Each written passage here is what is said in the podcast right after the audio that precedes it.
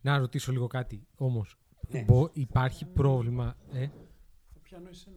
Α, υπάρχει πρόβλημα αν ξεκινήσω με, το, με, με ένα μικρό ραντ για τον Κοσμοτέ. Τι εννοείς; Μπαμ, δηλαδή να μπορώ να Θα δώσω. μας το- δώσουν να χορηγίες μπορώ στο να πω τέλος. ότι είναι κα- Θα τελειώνουμε. το κάνουμε Ότι κα... και τα λοιπά. αντίστροφα, Θα τους βρίζουμε μέχρι να μας χορηγήσουν. Αυτό. Γιατί εντάξει, μαλάκα, είμαι Κανό, πεπισμένος κανό. πλέον ότι το κάνουν επίτηδες. Ναι. Πεπισμένος. Αυτό που λέει ο Άκης Μαλάκα. Κάνουν το τηλεφωνικό κέντρο χειρότερο Συγγνώμη, κάθε φορά. Νομίζετε ότι εγώ απλά είμαι τρελός. Ναι, ναι, σε ακούω. Εντάξει, οκ. Ή να φτιάξουν το τηλεφωνικό τους κέντρο ή να Άλλες φέρουν κανένα εκπτώσεις λεφτό. δείξανε. Λοιπόν, πάμε. With the 13th pick in the 1996 NBA draft, the Charlotte Hornets select Kobe Bryant from Lower Merion High School in Pennsylvania. Portland has three timeouts left. The Lakers have two. Bryant to shot.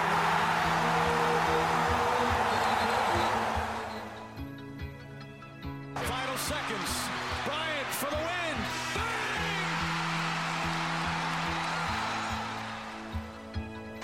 Artest looking, gets it to Bryant. Bryant dribbling, has to put it up at the buzzer. Banks it in.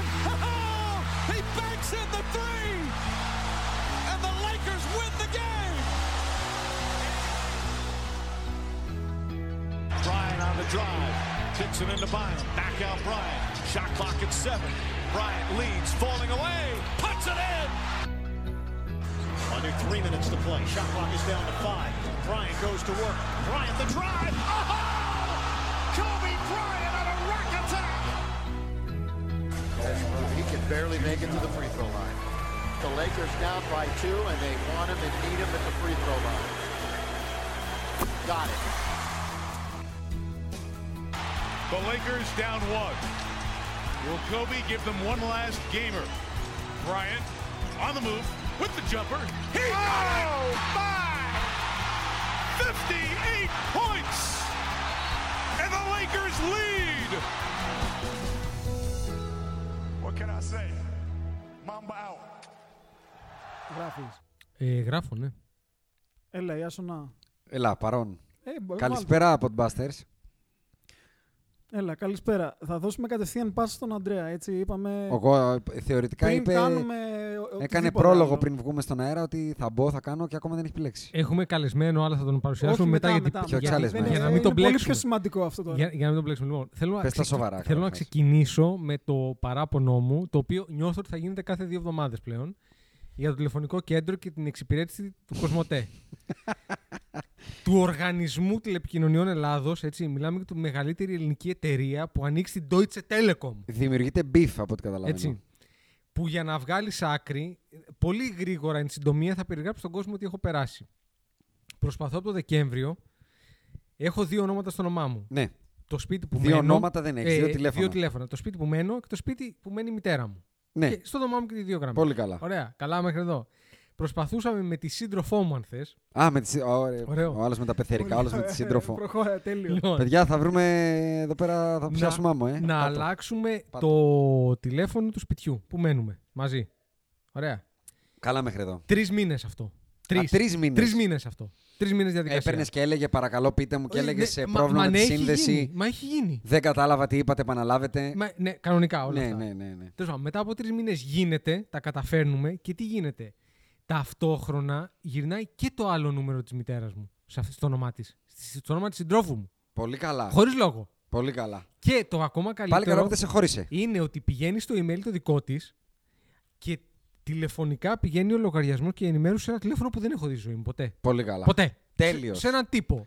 Είσαι πηγαίνει. πολύ καλά μέχρι τώρα. Λοιπόν, οπότε Άκρος ελληνικά τα πλέον ακούω. του παίρνω κάθε εβδομάδα με αποθέωση την τελευταία εβδομάδα που έχουν συμβεί όλα αυτά που τους παίρνω και βγαίνει αυτός ο, ο τύπος, ο παπάρας στην αρχή. σε Και λέει, καταστολή. Ο φίλος «Πεί- του Άκη. ο Πείτε φίλος μου, του σας Άκη. παρακαλώ, πώς μπορώ να σας εξυπηρετήσω; Και εκεί τι να του πεις; Λες εσύ, πρόβλημα με τη σύνδεση. Ε, Μα- πα- Όχι, όχι, όχι. αυτό Πώς δεν το είναι. περιγράφει Α. αυτό, πες μου εσύ. ναι. Πώς το Πληκτρολογήστε τον εφταψήφιο αριθμό για τον οποίο. Αυτό ε, έρχεται στο- δεν τα Αυτό ξέρεις, έρχεται δεν μετά, παίρνεις, ρε δεν φίλε. παίρνεις, έτσι. Έτσι θυμάμαι, Δεν έτσι κάνεις θυμάμαι. συχνά εσύ. Πρώτα σου λέει ο φίλος. Ναι, Πείτε μου, πώς μπορώ να σας εξυπηρετήσω; μάλιστα. Και εκεί τι του λες; Τι λες, Άκη, Εγώ κάνω το λάθος και λέω εκπρόσωπος.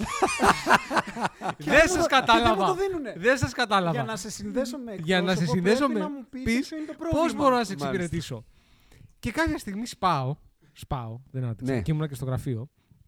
Και αρχίζω και λέω να εξυπηρετήσει το. Και... Α! Ναι, ναι, ναι, ναι. Α! Έφυγαν, έφυγαν όλα. Του Δεν είπες; νομίζω ότι Ναι, ναι, αντιστοιχεί ναι, σε ναι, ναι. κάποιο... Δεν είναι, δεν νομίζω ότι υπάρχει κωδικός. Βέβαια. Είναι όχι. το SMS 7 αυτό. Μπορεί ενδεχομένως μπορεί ενδεχομένως να, να έχουν βάλει κάποιες λέξεις κλειδιά και να τις έχουν βάλει ότι άμα πούνε κάτι από αυτά, κατευθείαν σε αντιπρόσωπο. Α, με Διότι το, με δηλαδή το- με το που είπες για, τη, για το Τίποτα, γενεαλογικό λέει, Μισό δέντρο. λεπτό να σας συνδέσω. Λέγε ρε. Ναι, ναι, ναι. Πολύ καλό. Άκη, μπορεί να ξεκινάς έτσι.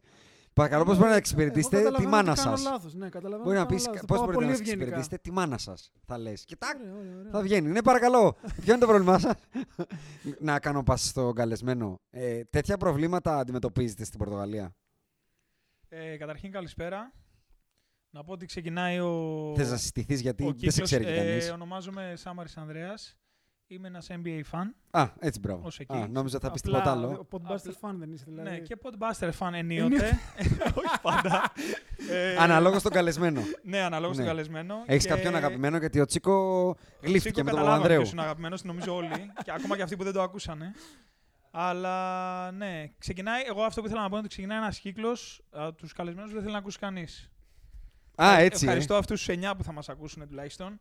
Ε, όχι, που τους φίλε. ξέρω. που τους ξέρω. Εντάξει, κοίτα. Κάτι- Δεν ξεκινάμε καλά. Εντάξει, Εδώ αυτοί είναι καλεσμένος φίλοι ήρθε- όμως. Το ο κάνουνε- καλεσμένος ήρθε να υποτιμήσει το... κάτι που χτίζουμε με υδρότα. Ίσα- Όχι, όχι, ίσα, λέω τους υποτι- 9 που θα ακούσουν. Το κοινό λόγω του καλεσμένου. λέει ότι δεν θα ακούσει κανείς το ένα χομπίστα. Εντάξει, οκ, Εντάξει, λογικό. οκ, το ακούω. Λοιπόν, Έχεις αγαπημένο καλεσμένο εσύ, από όσους έχεις ακούσει; ε, Θες κάποιο shout-out να κάνεις; Θα το κάνουμε στην πορεία, Α, γιατί θα βγεις στην θα το κουβέντα, θα κάνεις. τα πω. Ε, όσον αφορά την ε, Στις παροχή τηλεπικοινωνίες, υπηρεσιών, ναι. υπηρεσιών ε, είναι το ίδιο χάλια. Α, Α, Είναι α, το ίδιο χάλια και έχει και πάρα πολύ αναμονή. Ωραίο. Είσαι Ε, πολύ ευγενικός όμως. επειδή, κοίταξε, εγώ είμαι ευγενικός επειδή δεν τα κάνω. Δεν παίρνω δηλαδή τηλέφωνα και τέτοια. Αλλά όταν παίρνει η γυναίκα μου είναι 45 λεπτά fix. Το Ωραίο. τηλέφωνο. Ωραίο. είναι ωραίο, γεμάτο. Και έχω αναγκαστεί και εγώ να αλλάξω πάροχο. Οπότε, ναι, είναι γενικότερα το- ένα πρόβλημα η παροχή Το υπηρεσιών. πολύ Πάροχο. ευγενικός που είπες, συγγνώμη να βάλω ένα αστερίσκο, είναι πολύ Είναι. ευγενικός όπως τον βλέπεις εσύ. Γιατί εγώ μπορώ να σου πω ένα Φυσιογνωμικά περιστατικό. εννοείς. Μπορώ να σου πω ένα περιστατικό χθες προχθές, όπου είμαστε στο δρόμο. Πετυχαίνουμε μπροστά ένα τραμπάκουλα, αυτούς τους κλασικούς, ε, ξέρεις, Mercedes, ε, τραγιάσκα, τα, το, το κλασικό Ναι, ναι, τραμπα, Ε, τραμπακιλίκι, πριν ας πούμε. συνεχίσεις, Που στο δεν θέλω να φανάρι πεις είχε βγάλει το τίποτα καρκάδι από τη Που μύτη. θα μας, ανα... θα μας αναγκάσει μετά να το σβήσουμε. Δεν θέλω να τον εκθέσει. Όχι, Όχι, όχι, δεν θα τον σβηστεί, εκθέσω. δεν θα Δεν θα τον σβηστεί. εκθέσω. Ωραία. Ρε, προς Μα, Θεού, μα ξέρω δεν τι βρίζω λέω. κιόλας. Δεν βρίζω. Ξέρω, δεν έβρισε. α. και τον ε, βλέπω εγώ, τον κόβω έτσι, γιατί εγώ κυκλοφορώ στους ελληνικούς δρόμους. Τον βλέπεις αυτό. Φάνηκε κάτι περίεργο. Το ε. βλέπει, δηλαδή βλέπεις αυτό το αυτοκίνητο και λες αυτός δεν χρησιμοποιεί φλάσ και δεν καταλαβαίνει λωρίδες. Οπότε είμαι από πίσω του και αρχίζει τη βάρκα ο φίλος. Αριστερά, δεξιά και με παίζει Ώρα, μπαλίτσα ώρα, ώρα της ε, ημέρας. απογευματινή στο Δέλτα Φαλήρου. Παρένθεση, με έχει ενημερώσει ότι αυτός τώρα θα κάνει Του δεξιά. λέω, πρόβλημα, κοίτα τώρα ένα έχουμε τραμπάκουλα. Του λέω, κοίτα ένα τραμπάκουλα τώρα και παίζει τη- το- την πρώτη βάρκα, δηλαδή φεύγει δεξιά μόνος του. κα- Δεν κοιτάει τίποτα, απλά φεύγει το αυτοκίνητο δεξιά, έτσι ωραία, soft. Συγγνώμη, δηλαδή, κάτι σαν να θέλει σημαντικό. Το ζυγοστάθμιση. αυτοκίνητο Μερτσέντα, ρε, είπαμε, σου λέω. Μερτσέντα Παλιά. παλιά, Παλιά, τέλειο ναι, ναι. 80, αρχές 90, ναι. Παλιά σε του 2001, τέτοια αυτή. Την Ταξί, ωραία και τη πιο Μερτσέντα. Ταξί. Χαρακτήρας Χάρη Κλίνγκ, ξεκάθαρα λοιπόν. Και φεύγει σαν να θέλει ζυγοστάθμιση, σαν να τον παίρνει δεξιά λοιπόν. Και όπως τον παίρνει δεξιά, λέω κάτσε να πατήσω ένα γκάζι, να τον περάσω από αριστερά. Αλλά επειδή ξέρω ότι είναι αυτός που είναι, του λέω κοίτα να δεις που θα μας την ξαναπέξει και με το που έκανε το δεξιά και εμείς πάμε αριστερά, θα έρθει. Οπότε με το που το κάνει πάρα πολύ φυσικά πάλι, να έρχεται αριστερά και εμείς θα κοντέψουμε να πέσουμε στην Ισίδα, από εκεί που είναι πάρα πολύ χαλαρό, αρχίζει να γελάει. Ω αλλά συνοδηγό. το- Ως συνοδηγός. συνοδηγός. Αλλά με το που συνειδητοποιεί ότι όντω το έκανε ο αθεόφοβο, μου λέει λοιπόν τώρα πέρασε τον από αριστερά και περίμενε να να τα φτάσει δίπλα του. Περίμενε.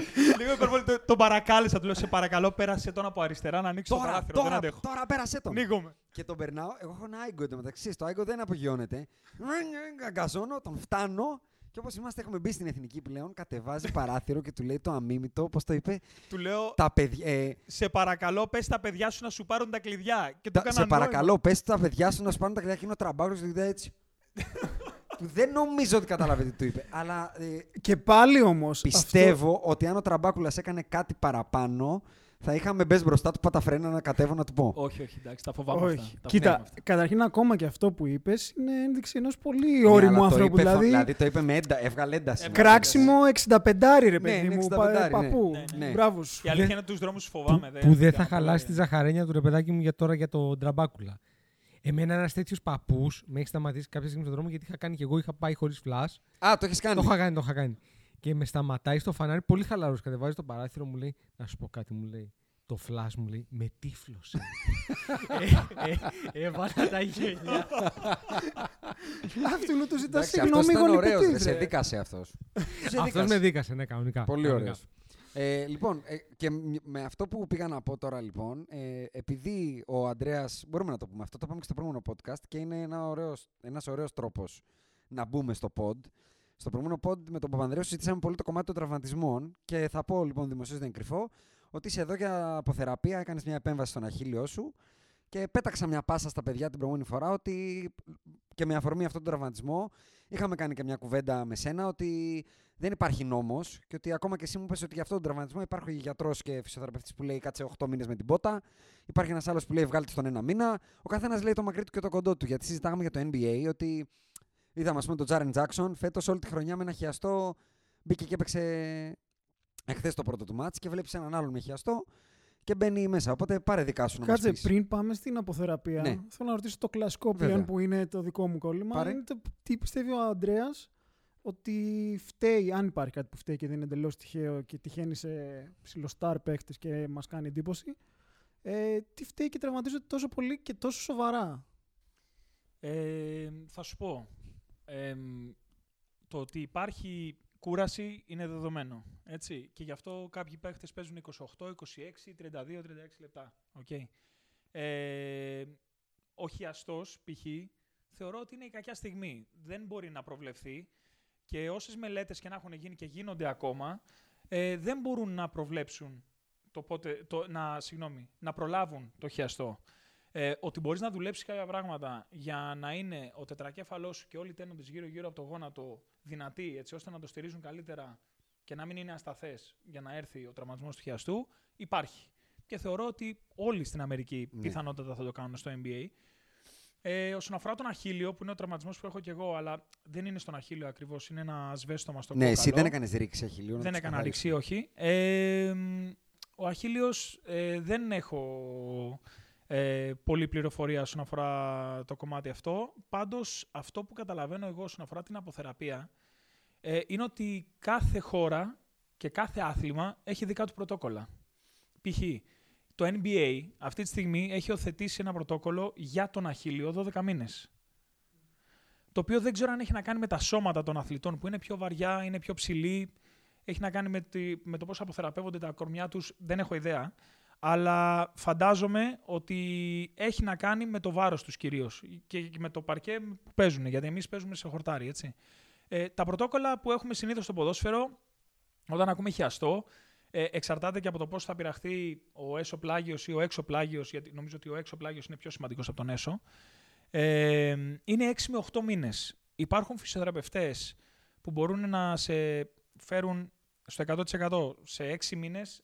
Υπάρχουν κάποιοι που το κάνουν και σε 5,5 μήνες ακόμα και εδώ και πολλά χρόνια, δεν είναι τώρα δηλαδή αυτό μόνο η εξέλιξη, είναι στην φυσιο, ε, συγγνώμη, είναι στην, ε, στο mentality του κάθε γιατρού και στην ιδέα που έχει. Ναι. Οπότε θεωρώ ότι έχει να κάνει κυρίως με το mentality που έχει όλος ο οργανισμός του NBA. Για να πούμε για τους Να χιαστούς. προστατεύω λίγο περισσότερο το προϊόν, τον αθλητή κτλ.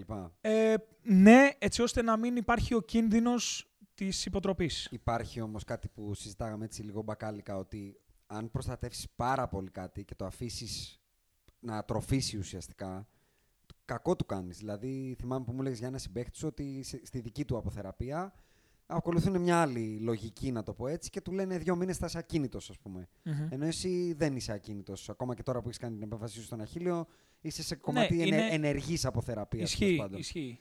Είναι Ε, διαφορετική παίζει τραυματισμή, ρόλο. αλλά παίζει ρόλο. Το...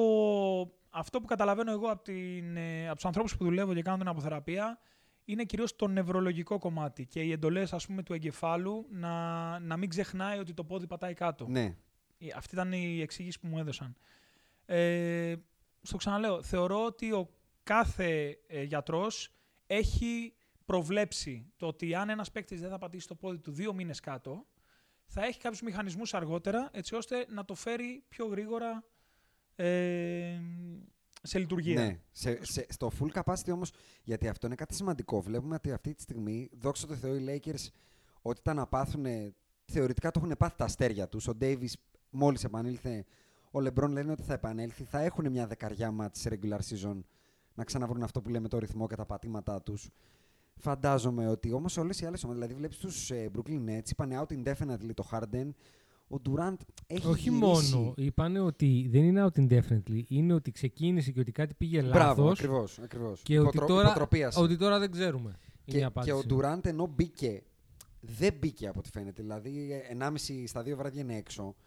Πόσο εύκολο είναι για έναν αθλητή, ειδικά σε τόσο condensed πρόγραμμα, γιατί εντάξει, το ποδόσφαιρο εσείς παίζετε τε- στη χειρότερη Τετάρτη Κυριακή, έτσι. Δηλαδή, δεν νομίζω ότι έχετε ποτέ τρία μάτς την εβδομάδα, ακόμα και κύπελο να έχει, ας πούμε. Όχι, μετά τον κορονοϊό είναι Τετάρτη Δι- Κυριακή, δύο- ακόμα και δύο πρωτάθλημα. μάτς. Και εθνικές, ότι δεν θα παίξετε πάνω από δύο. Εδώ μιλάμε. Ε, ότι... σε εθνικές έχουν γίνει πλέον 30 μάτς. Α, παίζετε σε και 10 τρία. μέρες. Οκ, Σε 10 μέρες, αυτό λέω. Εδώ βλέπουμε στο NBA τώρα την άλλη εβδομάδα υπάρχουν τρεις ομάδες του NBA με 5 μάτς. Τε- Τώρα μιλάμε για ε, 10% της λίγα. Θα παίξει 5 στα 7 βράδια. Θα μπορούσε να φανταστείς τον εαυτό σου έστω και να παίζει ένα ημίχρονο 5 στα 7 βράδια. και πώ θα ήσουν, ας πούμε. Ε, όχι, θα- σωματικά. Κοίταξε, θα αντέγραφα τον Κουάι. Θα παίζεις σε Rest. rest, mode. Ναι, ε. όχι back to back. Να, να ρωτήσω λίγο κάτι, γιατί εγώ επειδή με το ποδόσφαιρο δεν ασχολούμαι, δεν παρακολουθώ Ναι. και ούτω καθεξής. Αυτό το οποίο συμβαίνει στο NBA, που τους πακτώσανε να παίξουν μια σεζόν πολύ γρήγορα, να το, το μπαλώσουν Ναι. από εκεί που ήταν διακοπές, να, να έρθουμε να, να βγάλουμε μια σεζόν με 72 παιχνίδια, τα οποία φαινόντουσαν πολλά τότε, τώρα δεν φαίνονται απλά πολλά. Δηλαδή, μοιάζει ατελείωτη η σεζόν. Ναι, ναι. Ε, και ό,τι και να λέει η Λίγκα που κυκλοφόρησε και μια έκθεση ότι δεν είναι περισσότεροι τραυματισμοί και κάτι τέτοιες παπαριές. Εγώ εντάξει, αυτά τα ναι κούβερες. εντάξει, το είπαμε και στο προηγούμενο podcast. Την επόμενη μέρα βγήκε. Στο ποδόσφαιρο το έχει γίνει review. το ίδιο φέτος. Γιατί από ό,τι έχω καταλάβει, το, το Τετάρτη Κυριακή πλέον είναι στάνταρ. Ενώ κάποιες φορές δεν ήταν, κάπως, ε- δεν ήταν ακριβώς έτσι. Στο ποδόσφαιρο αυτή η πίεση του, του μικρή προετοιμασία και ξεκινάμε να παίξουμε κτλ. έχει επιφέρει αντίστοιχους τραυματισμούς στις ομάδες. Γιατί αυτό εγώ δεν το παρακολουθώ και δεν το ξέρω. Όχι σε αυτό το νούμερο, σε καμία περίπτωση, αλλά το ότι κάποιοι έχουν επηρεαστεί είναι σίγουρο. Σίγουρα δοκιμάστηκαν τα σώματα. Ε, ο- δηλαδή κάποιοι που ίσως με παιχνίδια εβδομάδα, παραβδομάδα ε, άντεχαν, τώρα ξαφνικά αναγκάστηκαν να παίξουν δύο μάτς την εβδομάδα και ίσως να μην άντεξαν. Είτε να μην έπαιξαν, είτε να τραυματίστηκαν ε, κατά τη διάρκεια του παιχνιδιού. Ε, όσον αφορά το NBA και αυτούς τους τραυματισμούς, θεωρώ ότι το condensed πρόγραμμα σίγουρα έχει παίξει ρόλο. Αλλά επειδή έκανα μια έρευνα ε, όσον αφορά τους τραυματισμούς και γιατί το είπε το NBA αυτό, ε, έπεσα σε ένα site το οποίο δεν ξέρω κατά πόσο είναι ε, Legit. legit. Και έβλεπα τους τραυματισμούς τουλάχιστον τα τελευταία τρία χρόνια και έλεγε ότι το 2018 υπήρχαν 350 Ναι, ναι. ε, μιλάμε ακόμα και για minor, έτσι. Ναι, ναι, ναι, ναι. 349 το 19 και το 20, μετρώντας και τα COVID protocols, 383. ναι που Οκ. αρκετά ήταν COVID. COVID Αυτό είναι ημερολογιακό, έτσι. Δεν παίρνει δηλαδή σεζόν.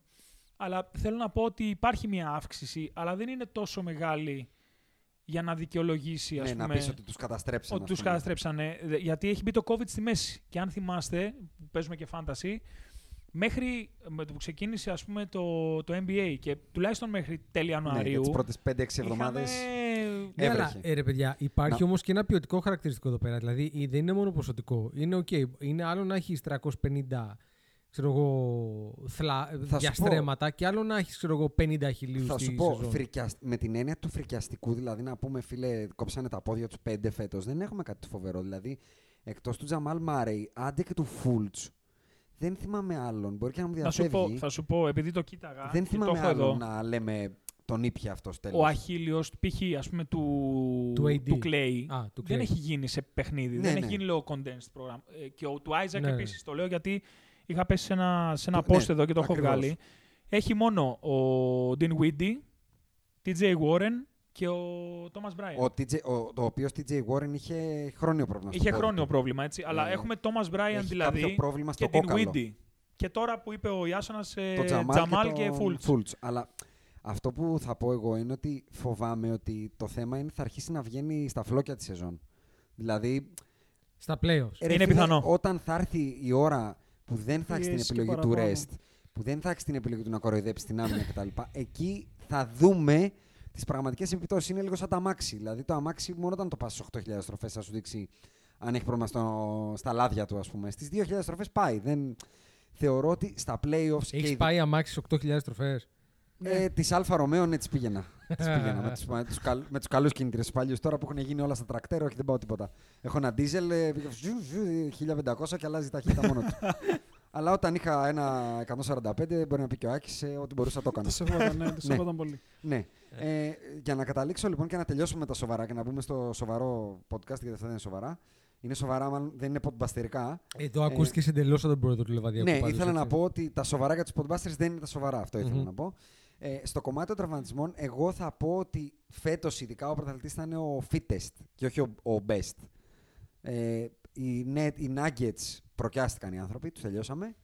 ο Τζαμάλ Μαρέι. Ξέρεις ποιο είναι το Δεν- θέμα; Νομίζω Το ότι κόψε. είναι ακριβώς μετά το Η- podcast. Ναι, η μας. μια μαλακ- μέρα μετά. Το βράδυ βασικά. Η μαλακία με τους Nuggets ξέρεις ποια είναι; Ότι νιώθω ότι αυτός ο τραυματισμός του Τζαμάλ Μαρέι, επειδή έχει ε, χιαστό, Ναι. Ο χιαστός είναι 12 10-12 μήνες. Το πρωτόκολλο έτσι. είναι. Αυτό είναι, στην ναι. ουσία, αν το βάλεις κάτω. Καλά Χριστούγεννα. Δο... Τι Χριστούγεννα. 12 μήνες. Είναι playoffs του χρόνου. Δηλαδή Ναι, ναι, τρώει εντάξει. δύο Είναι, σεζόν. ναι. Θα μπει αλλά Τζάρεν Τζάξον. Ναι, πρόσεξε. 10 μάτς πριν το τέλος της regular. Ουσιαστικά χάνεις δύο σεζόν. Εκεί θέλω να καταλήξω. Ότι οι Nuggets αυτή τη στιγμή στο peak του Jokic Ναι, ναι, ναι. χάνουν τον Jamal Murray για δύο σεζόν. Ναι, ναι. Αυτό. Ξεκάθαρα. Και ε, πού θέλω να το καταλήξω. Ε, Αντρέα, το κομμάτι, αυτό που ξεκίνησα να λέω και πριν, το κομμάτι της ομοιογένειας, πόσο εύκολα αποκτάτε σε μια ομάδα. Γιατί το είδαμε και πέρσι με τους Clippers. Οι άνθρωποι κοροϊδεύαν όλη τη σεζόν, δεν παίξανε ποτέ μαζί. Και μόλις σφίξαν τα γάλατα, ήρθε μια ομοιογενής ομάδα. Το οποίο το βλέπουμε σε όλα τα σπορ. Δηλαδή, από τις μεγαλύτερες εκπλήξεις, ε, για μένα έχουν συμβεί γι' αυτό. Ακόμα και το Euro της Ελλάδας δεν έγινε γιατί ο Ζαγοράκης είναι καλύτερος του Ζιντάν, αλλά ήταν ένα massive πράγμα που δεν πάνε να έκανε ο Στολτίδης και ο Ζήκος να παίζει τελικό Champions League. Αμε- Αμυντικό χάφτης της εθνικής ήταν ο Μπασινάς. Τέλος. Ισχύει. Ισχύει. Οι Lakers για μένα σε αυτό το κομμάτι είναι μίλια μπροστά. Δηλαδή η ομοιογένειά τους είναι απαράμιλη. Ό,τι και να συμβεί, ο Σρούντερ θα παίξει 50 λεπτά. Ό,τι και να συμβεί, ε, το έχουμε δώσει ρόλο στον Drummond. Ό,τι και να συμβεί, ξέρουμε τι κάνει ο Στον LeBron. Kuzma έχεις δώσει ρόλο. Και στον Kuzma ακριβώς, στον Caruso. Έχουμε βρει τι μας γίνεται, να σου το πω έτσι. Πόσο εύκολο είναι μια ομάδα που κοροϊδεύει όλο τον χρόνο και προστατεύει και κάνει και μπες εσύ και άλλα εσύ πήρε. Πήγαν και πήραν τώρα οι Brooklyn Nets αν είδες το Mike James. Ήρθε κι άλλος ένας λοιπόν γκάρτ που θέλει την μπάλα. Πόσο εύκολο είναι να αποκτήσει μια επαγγελματική ομάδα, ακόμα και με μικρότερο ρόστερ, γιατί στην μπάλα είστε και περισσότεροι και με περισσότερες θέσεις, να αποκτήσει την ομοιογένεια που θα πεις Βρήκαμε ρόλους, ξέρουμε τι κάνουμε κτλ. Κοίτα, ε, είναι δύσκολο. Έτσι. Πρέπει να έχεις τα βασικά γρανάζια της ομάδας, πρέπει να είναι πολύ καιρό μαζί. Και σιγά σιγά οι άνθρωποι που βλέπουν την ομάδα, είτε προπονητές είτε βοηθοί, να βοηθάνε αυτόν τον άξονα έτσι, να, Να φανεί να μπορέσει παραπάνω. να φανεί παραπάνω Ναι. και αυτοί να κολλήσουν και να βρει ο καθένας το ρόλο του. Ε, έτσι είναι και στο ποδόσφαιρο. Απλά στο μπάσκετ ίσως είναι λίγο πιο εύκολο γιατί είναι λιγότεροι. Ναι. Ε, γι' αυτό και βλέπεις ομάδες, γιατί το έχω σκεφτεί, όπως η Jazz π.χ. που κάνουν καλή regular season, όπως ε, ξέρω εγώ, η Atlanta Hawks του 2015 που ήταν αρκετό καιρό μαζί, δεν ήταν ε, ε, Ναι, της, ναι, της ναι, ναι, ναι. χρονιάς. Ήταν η Έτσι. ίδια πεντάδα δύο-τρία χρόνια. Η, η Denver, ας πούμε, ε, θεωρώ ότι οι Brooklyn Nets ε, δεν, δεν θα είναι εύκολο να το βρουν, γιατί δεν το έχουν βρει, πιστεύω, ότι είναι, είναι όλο ταλέντο. Έτσι. Και δεν, είναι και στον προπονητή. Ας πούμε, επειδή έχετε δει και οι τρεις, φαντάζομαι, ε, το Last Dance, Ναι, ναι. έτσι, ο Phil Jackson, ας πούμε, το είπε στη συνέντευξή του ότι το δούλευε πολύ αυτό το κομμάτι. Και τα αστέρια της ομάδας, κυρίως ο Τζόρνταν, ε, δούλευε και για τους υπόλοιπους παίχτες. Ναι, ο ναι, ναι. καθένας δηλαδή να βρει το ρόλο του, να ξέρει τι κάνει. Ε, δεν θα πήγαινε ας πούμε, να πάρει το ρότημα το Las Vegas αν δεν ένιωθε ότι είναι σημαντικός για την ομάδα και για αυτό ναι, που δίνει. παλεύανε να σε κάνουν κομμάτι της Ακριβώς. ομάδας. Εάν, και θεωρώ ότι όταν ο παίχτης νιώθει ότι μπαίνει σε ένα σοβαρό σύνολο, έτσι, ε, προσαρμόζεται πολύ πιο εύκολα. Οπότε είναι πολύ σημαντικό. Εννοείς ότι οι ίδιες οι συνθήκες του λένε αν θα είναι και σοβαρός ή ασόβαρος. Μα ας το πούμε. νιώθει και ο ίδιος γιατί αν έχει και μια εμπειρία Α και έχει πάει σε, κάποια, σε κάποιες άλλες ομάδες, κάποια άλλα group παικτών και νιώσει ότι αυτοί εδώ είναι χαβαλέδες, ε, θα το καταλάβει όταν πάει σε μια σοβαρή ομάδα. Δηλαδή δεν μπορώ να φανταστώ π.χ. πες ότι ο Mike James Ναι, πες ότι γίνεται κάτι και αύριο μεθαύριο φεύγει ναι. και κάνει 10-day contract στους Lakers. Ναι. Δεν θα καταλάβει διαφορά. Α, εννοείς ε, με το που μπουν στα αποδητήρια που λέμε. Ακριβώς. Κατάλαβα. Θα σου πω και το εξής, γιατί έβλεπα λίγο από το match που έπαιξε ο Mike James. Φαινόταν εντελώς διαφορετικός μες στο γήπεδο σε σχέση με την Ευρώπη. Είναι, ρε παιδί μου, νιώθει ότι έχει μια ευκαιρία. Δηλαδή, όταν πας σε μια Πολύ σοβαρή πιο σοβαρός ομάδα, ας πούμε εννοείς. Ε, νιώθεις Μετρημένος. Ότι, ναι, λες, εγώ την άλλη εβδομάδα μπορώ να ξαναγυρίσω πίσω στην Ευρώπη να παίζω. Εδώ ήρθα στους Nets που πάνε για πρωτάθλημα και παίζει ο Ντουράν, ο Χάρντεν και ο Κάιρι. Κάτσε να είμαι μαζεμένος. Ναι, σου λέω τον έβλεπες και άλλος παίκτης. Ε, καμία σχέση με αυτό το θρασί που έχεις στην Ευρώπη. Και αντίστοιχα αυτό που λέει ο Αντρέα είναι και η περίπτωση του Rodman που λέμε για το Last Dance. Που εντάξει, οκ, πήγε στο Las Vegas. Αλλά γενικά αφομοιώθηκε πολύ εύκολα στο σύνολο. Ναι, ναι, και όταν γύρναγε έκανε αυτό που έπρεπε στο παρκέ. Δηλαδή ποτέ δεν, δεν έκανε fail το ρόλο που το αναθέσανε. Και θα συμπληρώσω κιόλας ότι αυτό είναι και το μεγαλύτερο προτέρημα μάλλον των Lakers. Ότι στους Lakers μπορώ να σου πω ποιος είναι ο μάγκας των αποδυτηρίων. Να φανταστώ σε όλες τις ομάδες και στις ποδοσφαιρικές υπάρχει ο παλιός, δεν ξέρω πώς να τον πω, ο, ο μαν των αποδητηρίων που δεν χρειάζεται να το δηλώσει. Που με το που μπαίνεις καταλαβαίνεις από το πώς του μιλάνε οι άλλοι, πώς τον σέβονται. Ξεχωρίζουν οι Πώς προσωπικότητες. του μιλάει ο προπονητής. Ακριβώς. Στους Nets, ρε παιδιά, πείτε μου ποιος είναι ο αλφα mail. Ο, ο τύπος που δίνει τον τόνο Σίγουρα στην όχι ο ομάδα. KD. Κανονικά, Δηλαδή, στους Lakers είναι ο κανονικά LeBron. βάση, βάση παλμάρε θα Ναι. έπρεπε να είναι ο KD. Αλλά δεν μπορεί να είναι ο KD. Δεν Μιλάμε, θέλει. μιλάμε Ναι, τώρα δεν για είναι σαν άνθρωπο προσωπικότητα. ε, κα- εγκεφαλικά κατηγορία μωρού. Τίποτα, μιλάμε για πάνθολο παιδί. Ναι. ρε. Λοιπόν. Και καθόλου leadership μέσα του. Έτσι. Και δεν Δηλαδή, θέλει, νομίζω το έχει δηλώσει κιόλας. Και το έχει, ίδιο, έχει περισσότερα tweets από πόντους. το ίδιο ισχύει και για τον Διάντρε. Είναι η ίδια Ποιος τον κατηγορία. DeAndre Jordan? Ναι. Ε, ο DeAndre Jordan είναι ο. Τι να πούμε τώρα. Θα Είναι Θα πω. ο ότι Σερμαντίνη του NBA. Είναι. Μετά έχουν το. Δηλαδή, άμα το βάλεις κάτω, δηλαδή πάνε και κάνουν double και triple και quadruple down στους ε, τρελούς. Δηλαδή, Στο Harden και το Kyrie. Καϊρή, Harden, Blake Griffin. Blake Griffin. Blake Griffin. Μπορεί και Οπότε να είναι ο πιο η- συγκροτημένος από Η όλους αυτούς. απάντηση είναι ο Στιβνά. Έτσι, απλά δεν είναι παίκτης. Ναι, και δεν, ίσως Δεν δεν, έχει και ξέρω, την ρε, εσύ. εμπειρία όμως να τους διαχειριστεί Ναι, δεν ξέρω αυτούς. κατά πόσο ο Steve Nash μπορεί να Στον βγάλει πρώτο αυτό χρόνο. το, το είμαι, ο- την απόσταση που χρειάζεται να έχει χτίσει ένας προπονητής από ένα παίχτη. Γιατί, όπως είπε και ο Αντρέας για το Last Dance, ο Phil Jackson ναι, μεν το έβλεπε σαν μάνος και τους έβαζε να μυρίζουν τα αρώματα και να κάνουν τη γιογκά. Αλλά υπήρχε απόσταση. Ο Phil Jackson ήταν ο Phil Jackson και ο Michael Jordan ήταν ο Michael Jordan. Είχες- Δεν ήταν dude. είχες- είχες Εγώ τα- νιώθω ότι ο Harden με το Steve Nash ήταν, έλα ρε, παιχταρά μου, τι λέει. Έτσι, βέβαια, άλλη εποχή. Είχες μέσα στα Ναι, αποδητήρια. πολύ πιο, με πολύ πιο σεβασμό Ναι, αλλά, και α, απόσταση. θεωρώ ότι πάντα χρειάζεται. Είχες μέσα στα αποδητήρια των Ultimate Competitor, είχες ένα παίκτη ο οποίος θα σου είναι φάπα κανονική. Ναι, δηλαδή, ναι. θα- Θα τρώγε ξύλο. Ακριβώς, ακριβώς. Αυτή τη στιγμή Ακριβώς. επίσης δεν μπορώ να φανταστώ ότι μπορεί κάποιος στα αποδητήρια να πάει και να την πει στο Λεμπρόν και να του πει εντάξει, φιλό. Ε, που Δεν λέω». ψήνει Όχι, να κάνω εκεί είναι σήμερα, ναι. ξεκάθαρο. Αυτό λέω. Κανένας δεν θα πει εδώ είναι ο Φόγγελ που κάνει κομμαντό. Το ίδιο Με το πρόβλημα που υπογράφει είχανε- ο. Αυτός που σου αρέσει που πήραμε ο Στέρ, μας έλεγες; Ο Μάκλεμορ. Με το που υπογράφει ο Μάκλεμορ, λέει Πρέπει να πάω να πω καλησπέρα στο Λεμπρόν, να υποβάλω το σέβη μου, να του πω παιχταρά μου με 10 σένα, θα κάθομαι σε μια γωνία, θα σουτάρω, θα Ε, μαρκάρω. Ό,τι και θα μου πεις πηδάω. εσύ. Ναι, Ναι. ό,τι μου πεις Εγώ εσύ. βέβαια ξεκάθαρο αναγνωρίζω όμως. μόνο έναν Μάκλεμορ και δεν είναι αυτός. Αλλά τέλος Το πάντων. μουσικό Ωραία, αναγνωρίζω. ωραία τραγούδια. Ναι. ε, το θέμα είναι ότι ενδεχομένως το ίδιο ακριβώς. Δηλαδή οι Clippers οι περσινοί έχουν το ίδιο ακριβώς θέμα με τους Nets τους φετινούς. Είναι, είναι Α, α, Γι' αυτό τους ούνα έφερα ως- φάτσα, ως ούνα ράτσα, reference ρε παιδάκι μου, πέρσι. αυτά τα δύο. Δηλαδή μπαίνεις στα αποδητήρια των Clippers. Πού πας, τον Καβάη. Βαριέται να σου μιλήσεις. Ή πας στον Paul George. Τον, ολιγο, τον, τον πιο, όπως έχεις πει εσύ πολύ σωστά στο group, ο πιο λιγοστός ε, καλός παίκτης που έχει Ναι. υπάρξει ποτέ. Ναι, βέβαια, βέβαια. Δηλαδή είναι Βέβαια. αυτός. Αν ήταν λίγο παραπάνω καιρό στην ομάδα, ίσως να πήγαινε στο Ρόντο. Αν είχε πάρει τα κλειδιά. Η αλήθεια είναι ότι βάλανε έναν άντρα. Ναι, Εκεί και μέσα. το, Το βλέ, θέμα το είναι βλέπεις όμως στο ότι παρκέ. αυτός πλέον, ρε φίλε, δεν είναι αυτός που θα σε κουβαλήσει. Πάντως το βλέπεις στο Δεν παρκέ. ξέρω αν αρκεί. Έτσι. Δεν δεν θεωρώ Είναι ότι καλά αρκεί, τελευταία οι αλλά Clippers. είναι, είναι καλή προσθήκη. Είναι καλή Καλή προσθήκη. προσθήκη είναι. Είναι καλά γενικά, δηλαδή παίζουν πιο μπάσκετ, να το πω έτσι. Ε, αδρα, α, πώς το λένε, άδραξαν, άδραξαν και την ευκαιρία του τραυματισμού του Μπέβερλι. Ε. Και του Πολύ Μίτσελ. σημαντικό. Και του Μίτσελ.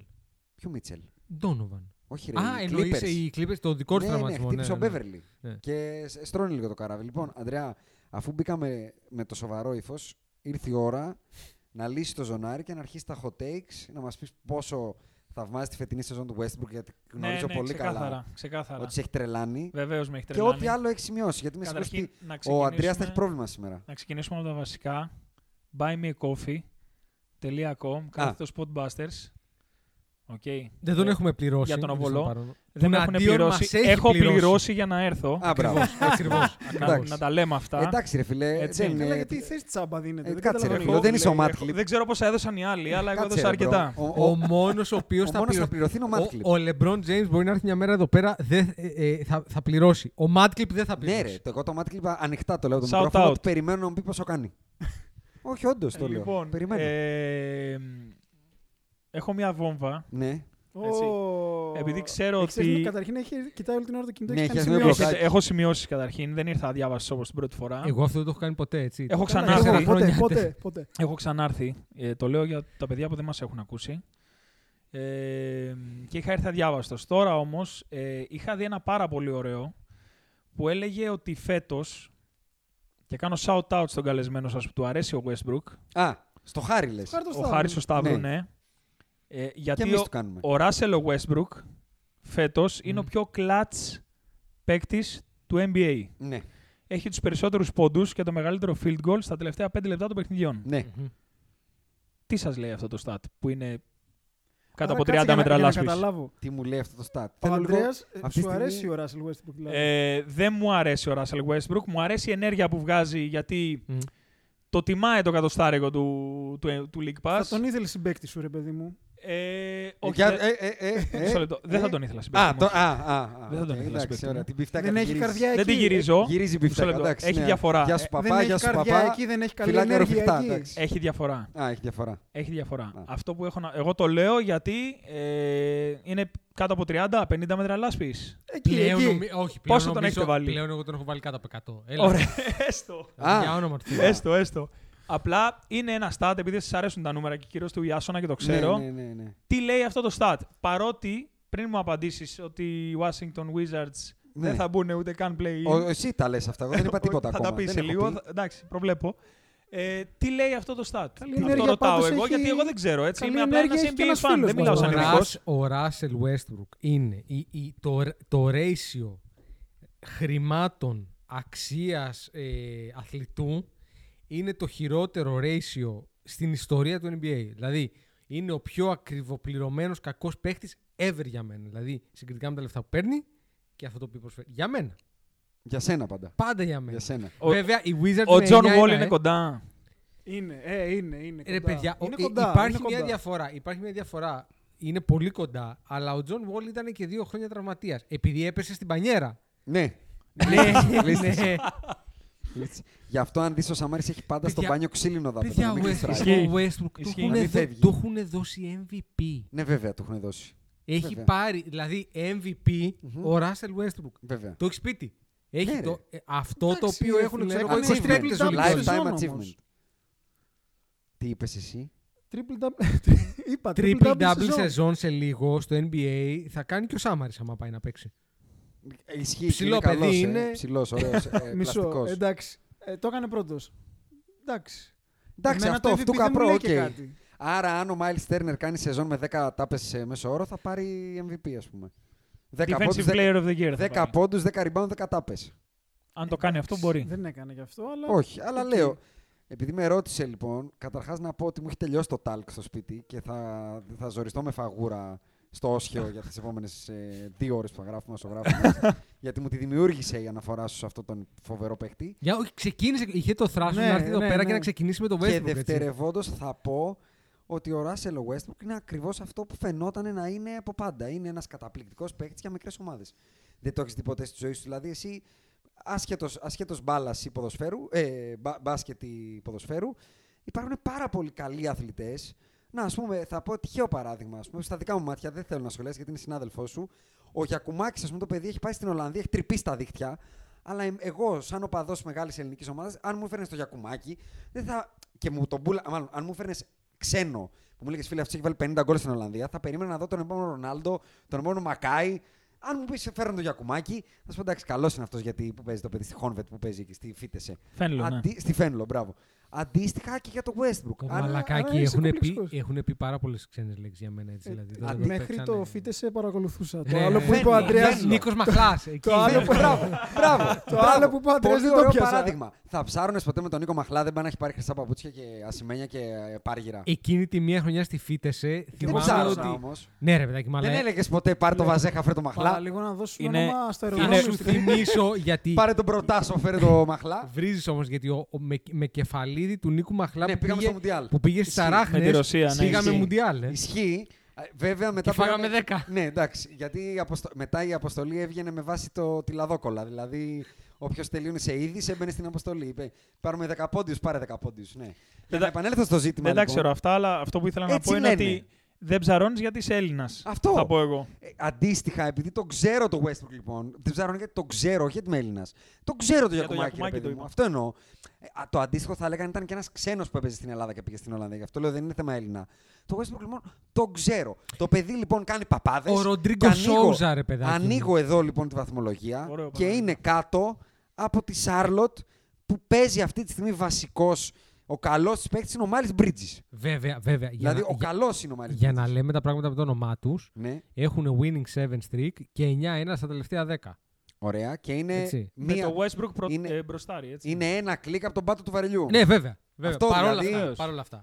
Έχουν πατήσει το γκάζι όλο. Θα σου έλεγε κάποιος, όχι εγώ, Ναι. αλλά α, φαντάζομαι ότι αν είχαμε Κάποιος κάποιον άλλος, φαν ναι, του, ναι. Στα, του Ναι. Σταύρου, κάποιον φαν του Russell Westbrook εδώ Το πέρα, θα χάρη σου έλεγε δηλαδή. ότι τώρα επέστρεψε από τον τραυματισμό του το παιδί. Από... Γιατί δεν έπαιζε. Πότε παιδί; είχε Ε, Α, δεν εννοείς έχει τώρα σημασία. το ξεπέρασε. Ναι, ρε, είχε ενοχλήσει το παιδί. Είχε ενοχλήσει, μάλιστα. ΟΚ. Εντάξει. Εγώ θα ευχηθώ να είναι καλά το παιδί και επειδή τον παίζω και αντίπαλο στα ημιτελικά αυτή την εβδομάδα στο Fantasy και μου έχει κάνει κάποια πράγματα να βάλω και το ανθρακούχο μου. Βάλτο, Καλά, το βάλτο, ακούμε βάλτο. όλοι κατά Ρίξε και το τέλεια. ρεψίδι, ναι. Τέλεια, μπράβο. Όχι, για το ρέψιμο Α. είναι, αλλά δεν θα το ρίξω. ναι. να του πάνε όλα δεξιά, αλλά τουλάχιστον το field goal και τα λάθη να τα κρατήσουμε εκεί που είναι.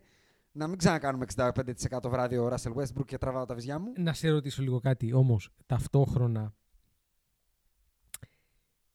Γιατί, γιατί μας κάνει εντύπωση, γιατί, δηλαδή πώς φτάνουμε 2021 να, να, να ασχολούμαστε ακόμα, δηλαδή είδες τι έκανες. Ναι. Ήρθες είναι εδώ πέρα, προβοκάτορας. όλη Ήρθα. τη σεζόν Γι' έχουμε αυτό είναι περάσει προβοκάτορας. υπέροχα, δεν έχουμε Για ασχοληθεί. τώρα έχετε καταλάβει. Αυτό είναι το αγαπημένο. του. Δηλαδή και ήρθε Ας- εδώ πέρα, λοιπόν, έχω θα- ανάψει ξέρεις τι, έτσι. Θα κάνω, θα κάνω εγώ τώρα, επειδή τον ξέρω τι μουσίτσα είναι, θα του κάνω εγώ δίπητη αναφορά Α, πίσω. Έτσι, μπράβο, γύρνα το. Θέλω να μας πει για τον Chris Paul. Αυτόν, Α, δεν που- σου άρεσε ο Chris Paul. αυτόν, Είναι ψέμα, αυτό τον έχω στο αυτόν, φανάρι. φαντάζεσαι. αυτόν, το- τον οποίον δεν ήρθες να μας πεις που έχει δεύτερη την ομάδα Εγώ του αυτό στη ήθελα Δύση. να τον ρωτήσω. Το ότι Γιατί δεν έρχεσαι να μας λέει πεις για για το τον Chris Paul; Westbrook. Αλλά τα λέει, ε, τον έχεις πάρει σε καμιά ομάδα σου fantasy; Ποιον; Το Russell του Westbrook. Όχι ποτέ. και Δεν ούτε είμαι πρόκειται. τρελός, Και πε. ούτε πρόκειται. Α, Αυτό το λάθος το α. έχω κάνει εγώ Δεν εκεί. κάνω πάντ κατηγορίες γενικότερα στο fantasy, θα το συζητήσουμε αργότερα αυτά. Μπορούσες να μας πεις για τον Chris Paul, μπορούσες να μας πεις για τον τίμιο ε, Donovan Mitchell και Rudy Gobert που έχουν συνθέσει ένα ωραίο δίδυμο. Βεβαίως, Μπορούσε να αλλά πεις πολλά. αυτό Ήθελες να θα, κάνεις ήταν, προβοκάτσια. αυτό θα ήταν επειδή γράφουμε απόγευμα, Ναι. θα ήταν ένα ήσυχο απόγευμα για όλους Ναι, σας. ναι, Και κυρίως μια για τον προβοκάτσια. Ανδρέα. Ωραία, Ναι, θα θα κάνω- ήταν το- τσάι δεν με το λεμόνι θέλω. στο μπαλκόνι Θα τώρα. κάνω Δεν το λοιπόν θέλω. εγώ μια κανονική προβοκάτσια τώρα και θα πω να μας πεις τη γνώμη σου για το Γιάννη το κούμπο. Θα σε στριμώξω λοιπόν. Δεν Ωραίο. στριμώχνουμε καθόλου. Έχεις Ωραία. τα κάκαλα Ρίχτα. να πεις την άποψή σου για τον Έλληνα ε, παγκόσμιο superstar. Έχω και θα πω το εξής. Αν δεν φύγει από το Milwaukee δεν θα πάρει πρωτάθλημα ποτέ. Έχω να πω. Αυτό δεν είναι τίποτα. Έχω να Ε, πω Ποιο ότι- ζούμερο να μας έχω- πεις; Κάτι να Αυτό- σε- αυτό Εντάξει, εμείς ωραία. το λέμε το- Θα το μας πρωί πεις και ότι πριν έχει πάμε μακριά για χέρια, κατούριμα, ας πούμε. λέμε Για, αυτό. να το- Θα το πω, θα το ξέρει πω. Α, ο εντάξει, άνθρωπος στο ωραία. Milwaukee. Αφήστε με να ολοκληρώσω. Όχι, δεν έχει δηλαδή. τώρα εδώ πέρα. δεν έχει, αφήστε με τώρα. δεν έχει τώρα. Ε, Στην έρτε να νομίζω. Ε, ότι συγγνώμη, είναι- κύριε, Λοιπόν, δεν είστε λοιπόν, στον κύριο θα πω Σκουτί. έτσι. Καλά, δεν, δεν πιστεύω ότι Α, υπάρχει ναι. περίπτωση να φτάσουν στα αυτιά του Γιάννη, αλλά και να φτάσουν δεν με ενδιαφέρει. Την άποψή μου λέω. Ναι, έτσι μπράβο. Αυτό Λοιπόν, λέω. ε, Να έχεις τα ωραία. κάκαλα, να τα βγάλεις στο από τραπέζι. τότε, ε, εξαιρώ το τελευταίο του παιχνίδι, από τότε που κράχτηκε για τις βολές από εσάς, λες και άκουγε από την Busters, τις Μάλλον βελτίωσε. ακούει. Μα είναι ακούει ξεκάθαρο ότι όποιο Τι ακούει λες ξέρει. και, γιατί Τι- λες τι, και. δεν το κατάλαβα Τι αυτό. ήταν αυτό Αυτό τώρα; ήταν σαν να λέει, ας πούμε, σαν να το ξέρεις αυτό το συγκρότημα που παίζει στο Un Club στα Εξάρχεια. δεν κατάλαβα, ρε αγόρι μου. Δε- εμείς Να σου πω, έχουμε Έχω μια δώσει πολλά διαφορά. λεφτά για να έρθω Δεν εδώ. μας ακούνε πολύ, Πρέπει αλλά να μας σας ακούνε κράξω. σημαντικοί. Το ακούω αυτό είναι αυτό το που λες, σημαντικό. το ακούω Εγώ αυτό δεν που έχω λες. ανάγκη να με ακούει ο Λαουτζίκος. Ο άσχετος. Που δε... Α, αυτοί είναι για να ακούνε Βασίλη Σαμπράκο. Εγώ δεν θέλω να απευθύνομαι σε αυτό το κοινό. Θες πάω φιλελέ ή μόνο. Ναι, πάω φίλε, δεν κατάλαβα. ο οποίος, ο, οποίος, ο οποίος έσπασε και έστειλε ένα rant στο οποίο στα μισά έλεγε για τον κομμουνισμό, επειδή στην προηγούμενο podcast είπαμε 17 φορές τη λέξη Εγώ νόμιζα ότι πραγματοποίηση. του το έδειξες και το είπε αυτό. Όχι, όχι, δεν του το έδειξα. Και το, το υπόλοιπο ήταν για το πόσο ε, κομο, κομικός είναι ο Στεφ Κάρη μπροστά στο Χάρντεν. Και του είπα το παιδί ότι εντάξει. Και η μαλακία έχει όρια, ρε παιδί. Μην μπορώ να το πω και με μικρόφωνο δηλαδή. Από μικροφόνου στο μεταφέρω με όλη μας την αγάπη και τη τριάδα. Και η τριάδα, εκπροσωπώ και την τριάδα των Podbusters. Παιδιά, Παιδιά, no, κρατήστε, το κρα- no fap έχει βγει για κάποιο λόγο. Δηλαδή κρατάτε την που και που. κρα- Ναι, θέλει κρατήστε κρατήμα. πέντε Θέλει λεπτά κρατήμα, στο θέλει τέλος κρατήμα. για το Στεφ Κάρη. Α, Έτσι, Μμ. διότι εδώ Ήθελες θα... πέντε στην αρχή και πέντε στο τέλος εσύ. Έχω αλλάξει έξι βρακιά αυτή τη α, τα βδομάδα. έχεις Ωραία, αλλάξει, εντάξει. ε. Να τον αφήσουμε τώρα να ολοκληρώσει. Άντε, παρόλο για αυτό. πες τη Γιατί μαλακία τον σου. έβγαλες. Λοιπόν, θα πω και τη μαλακία μου, συγγνώμη. Ναι. Ε, τα είπα για το πρωτάθλημα, τα είπα για τις βολές. Θεωρώ, δεν το έχω δει σε, σε σοβαρά παιχνίδια, δηλαδή σε, σε play-off ή σε τελικούς ε, περιφέρειας, ακόμα και σε τελικούς NBA που είναι ακόμα πιο δύσκολο. Ε, δεν θεωρώ ότι παίχτης χωρίς καλό σουτ μπορεί να οδηγήσει μια ομάδα στο πρωτάθλημα. Ναι. Άρα ο Γιάννης να δηλαδή... είναι ο πρώτος της ομάδα. Να είναι ο πρώτος της ομάδας, ναι. Αυτό. Δεν το έχω δει ακόμα. Οκ. Και για να πάρει πρωτάθλημα ή να πεις ότι αν το front office του Milwaukee τον βοηθούσε λίγο περισσότερο και έφτιαχνε το σουτ του, εκεί θα σου έλεγα ναι, ότι μπορεί να πάρει πρωτάθλημα. Και στο Α, Δεν Milwaukee. νομίζω ότι είναι Άρα θέμα στη- front office τώρα αυτό. Εντάξει, δεν βοήθησε όμως και τόσο πολύ. Ε, θα σε ρωτήσω, Μπέσα, ως επαγγελματία αθλητή, θα έπαιρνες στην οικογένειά σου να πάτε να ζήσεις στο Milwaukee; Δεν το γνωρίζω πώς είναι το Milwaukee. Έχω πάει στο. Φαντάζομαι ότι πρέπει να είσαι στην καρδίτσα, σαν τα τρίκαλα, σαν το, σαν το Α, νευροκόπο. Θα σου πω κάτι. Θα σου πω κάτι. Ε, Είναι, ε, είναι λίγο αδιάφορο γενικότερα γιατί Α, ε, μπορείς να φτιάξεις μια πραγματικότητα με την άνεση που έχεις στην οικονομική και ένα σπίτι καλό και Θα αν φεύγεις είναι από- και στον άνθρωπο. θα βγει από τη Λισαβόνα να πας στην Καρλσρούι. Κάτσε, θα ρε, πήγαινα. ε, ε, θα μισό- σου πω κάτι. Εάν είχα Αυτό ένα, εννοώ. ένα. Επειδή εγώ εντάξει είμαι και ένας άνθρωπος που δεν μου αρέσει το έξω και γενικότερα. Ναι, αλλά Μου αρέσει λίγο το. η οικογένεια όμως εννοώ το ότι είσαι σε ένα μέρος που έχει τον ήλιο, μπορεί να βγάλεις τα παιδιά μια βολτά. Ναι. Είναι καλά, δεν έχει Ξέρεις εγκληματικότητα, τι όμως; δεν έχει κρύο. Όλα Για σου αυτά. να σε ρωτήσω λίγο κάτι. Ναι. Αν σου δίνανε ένα συμβόλαιο 2 εκατομμύρια το χρόνο, θα πήγαινες στο Milwaukee. Άλλο είπα εγώ. εγώ ο, παίρνω δεδομένο ότι ο Γιάννης σε όποια πόλη θέλει. Α, και θα πάρει τα όποιος, πάντα. και όποιος Ναι. υποψήφιος free agent είναι να πάει στο Milwaukee μπορεί να βρει χ 90% του χ του Milwaukee στο LA. Εντάξει, οκ. Στη Νέα Υόρκη, αυτό Ξέρεις, λέω. Όμως Αυτά εσύ- είναι προτεραιότητες. Εσύ κάνεις μια αφαίρεση νομίζω. Γιατί λες τον Αντρέα θα φεύγει από τη Λισαβόνα να πας στη Μα ο, Καρλσρούη. ο free agent, επειδή είπε για το front Θα σου office να πω- τον βοηθήσει, γι' αυτό το είπα. Όταν φεύγεις όμως από την πραγματικότητα του Γιάννη όταν πήγες στο NBA. Μα εγώ δεν νομίζω το είπα για ότι τον είναι- Γιάννη. Το είπα για τους free- Είπε ο Αντρέα ότι το, να τον βοηθήσει το front office και λέω ότι θεωρώ ότι και το front office, όσα pitch και να κάνει στον χ παίχτη. το- Έχει ο ένα οποίος- ταβάνι. Ο οποίος έρχεται από το Phoenix, μαλα, ε, φίλο, είναι άλλο Ναι. Florida, άλλο Milwaukee. OK, απλά εγώ αυτό που καταλαβαίνω από αυτό που είπε ο Αντρέα είναι ότι και το front office να κάνει κινήσεις. Ότι λείπει κάτι από το παιχνίδι του Α, Γιάννη. Ναι, για το Οκ. shoot ε, Ε, το είπα. Ναι. δίπητο, εντάξει, οκ, εγώ Ναι. απάντησα για το κομμάτι Για του το shoot front το office. είπα γιατί, οκ, ε, το μέσα μπαίνω, κάνω και τους παίρνω όλους παραμάζωμα γιατί είμαι αυτός που είμαι. Οκ, στη regular season Δουλεύει. δουλεύει και δουλεύει και πάρα πολύ καλά. Αλλά μετά ε, σε περιμένει ο Όχι, Μπαμ. τον έχουν πάρει χαμπάρι και Ναι, ήδη σε πάλι περιμένει ο Μπαμ- Μπαμ στα σοβαρά. Σε περιμένει ο Jimmy B. Έτσι. Σε περιμένουν δηλαδή παίχτες που εντάξει, πλέον έχουν την εμπειρία των NBA Και που Finals. όταν ρολάρεις πάνω τους δεν κολλώνε. Θα βάλουν Ναι, το σώμα δεν τους. κολλώνουν. Οπότε εντάξει, για το front office, κοίταξε, έχει ένα ταβάνι. Έτσι. Ναι. Το Milwaukee και αυτά και τα market γενικότερα, επειδή εγώ δεν τα αντιλαμβάνομαι στο ποδόσφαιρο, θεωρώ ότι παίζουν κάποιο ρόλο για τους free agent να πάνε. Ναι. Οκ. Το πώς, ε, το πώς θα το έκανε το, το front office του Milwaukee δεν το γνωρίζω. Αλλά και πάλι, στο ξαναλέω, εάν πάει στο Miami π.χ., ε, δεν μπορώ να δω πώς δεν θα πάρει πρωτάθλημα. ναι, αλλά περίμενε. Στο Miami πάλι θα είναι ο go-to guy. Όχι. Α, θα είναι δίπλα στο Γι' Jimmy Butler. αυτό το είπα, ναι. Οκ, εντάξει. Εσύ δηλαδή, αν εγώ σου έλεγα φέτος ότι η τελική είναι Miami με Γιάννη, στη θέση του Ariza. Ο, το ρόστερ τους τώρα. Ναι. Βγάζει τον Ariza, βάζει τον Γιάννη. Με κάποιο μαγικό τρόπο. Ναι, Εναντίον των Lakers. Έπαιρνες στο Miami; έπαιρνα το Miami. Α, το έπαιρνες στο Miami. Εντάξει, εγώ δεν το έπαιρνα. Δεν ξέρω εσύ. Το Miami. Ναι, με το Γιάννη μέσα. Jimmy B, Αντεμπάγιο, Γιάννη, Ντράγκητ και. Ε, Είμαστε όλοι κομπλέ υγιείς, Όλοι, αυτό όλοι, και τα όλοι, λοιπά. όλοι. Όχι ρε, ποιο... σε παρακαλώ. Τους έχουμε. Miami, Και ναι. εγώ έτσι λέω. Ναι. Θα παίξει ο Γιάννης με τον Λεμπρόν, να το πω αλλιώς. Ή ο Jimmy B με τον Λεμπρόν, ο AD με τον Γιάννη και ο Drummond Καλά, με τον καταρχά, Αντεμπάγιο. καταρχάς αυτά Ωραία. πλέον δεν υπάρχουν έτσι. Δηλαδή, Που λέει στο ο λόγος. τέλος, στο τέλος δεν μαρκάρει κανένας κανένας. Όχι, δεν εννοώ στα Δηλαδή, μαρκαρίσματα. Εννοώ σαν επίπεδο, ας πούμε. Ε, Οι τρεις καλύτεροι μου είναι ο Λεμπρόν, ο AD και ο Drummond. Ναι. Και αυτοί έχουν τον Tyler Hero. Εντάξει, και εγώ έχω τον Άλεξ Χαρούσο. Ο Alex Καρούσο είναι 6 Tyler Hero. Άρα αυτή τη ακριβώς. στιγμή. Α, Που από ό,τι ο μου οποίος είπατε, ο έχει Tyler γίνει Hero. είναι- celebrity. Αυτό Μπράβο. είναι influencer και αυτός πλέον. Ναι. Ναι. Είναι influencer, ναι. Το οποίο έχει ανησυχήσει τον Πατράιλι, όπως διάβασε στο αρθράκι. Λογικό. Του έχει χαλάσει το μυαλό. Λογικό, γιατί Mm. δεν σηκώνει πολύ. Trade τέτοια. Blasset δηλαδή. Δεν σηκώνει και Blast. πολύ την μπάλα Κοίτα, πλέον. Δεν έτσι, ξέρω δηλαδή, πόσο μιλάμε- trade blasset είσαι αν ο, ο GM, τον GM, αφήνει άρθρα να διαρρεύσουν. Γιατί όπως ξέρεις εσύ πολύ καλά, τα άρθρα δεν γράφονται. Να σου πω κάτι. Το Γενικά. καταλαβαίνω, το καταλαβαίνω Όχι, από Δεν τον, κα- ξυπνάει ένας ένα Όχι, πρωί. αλλά δεν θα Ιάσονα, τον θέλεις στο group. Καταλαβαίνω από τον καλεσμένο που έρχεται δεύτερη φορά, ρε παιδάκι, Ναι. να μην μιλάει στο μικρόφωνο. Εσύ που έχεις κάνει Δεν 300 μίλησα. podcast Κάτσε, ρε. και μιλάς αλλού. Περίμενε. Ε, θέλω να μου δώσεις το, το benefit ότι έχω πάρα πολύ καιρό να γράψω με μικρόφωνο στο χέρι. Ε, και; Μέχρι τώρα, γιατί έχω συνηθίσει. Είχα συνηθίσει με το ωραίο το, το μικρόφωνο που πήρα για να έχουμε ωραίο ήχο. Εντάξει, Ε, Αντρέα, είναι πες το- φυσιολογικό. εντάξει. Πες στου ακροατές ότι είναι το πρώτο podcast. Είναι το πρώτο ε, αντρικό μετά podcast από και ένα δεν μπορεί. χρόνο που Εντάξει, γράφουμε Αντρέα, αντρικό. συμβαίνουν αυτά. Ε, με- Γράφουμε μετά από πολύ καιρό. Τουλάχιστον 6 μήνες. Από, δια, από κοντά, διά ζώσης που λένε.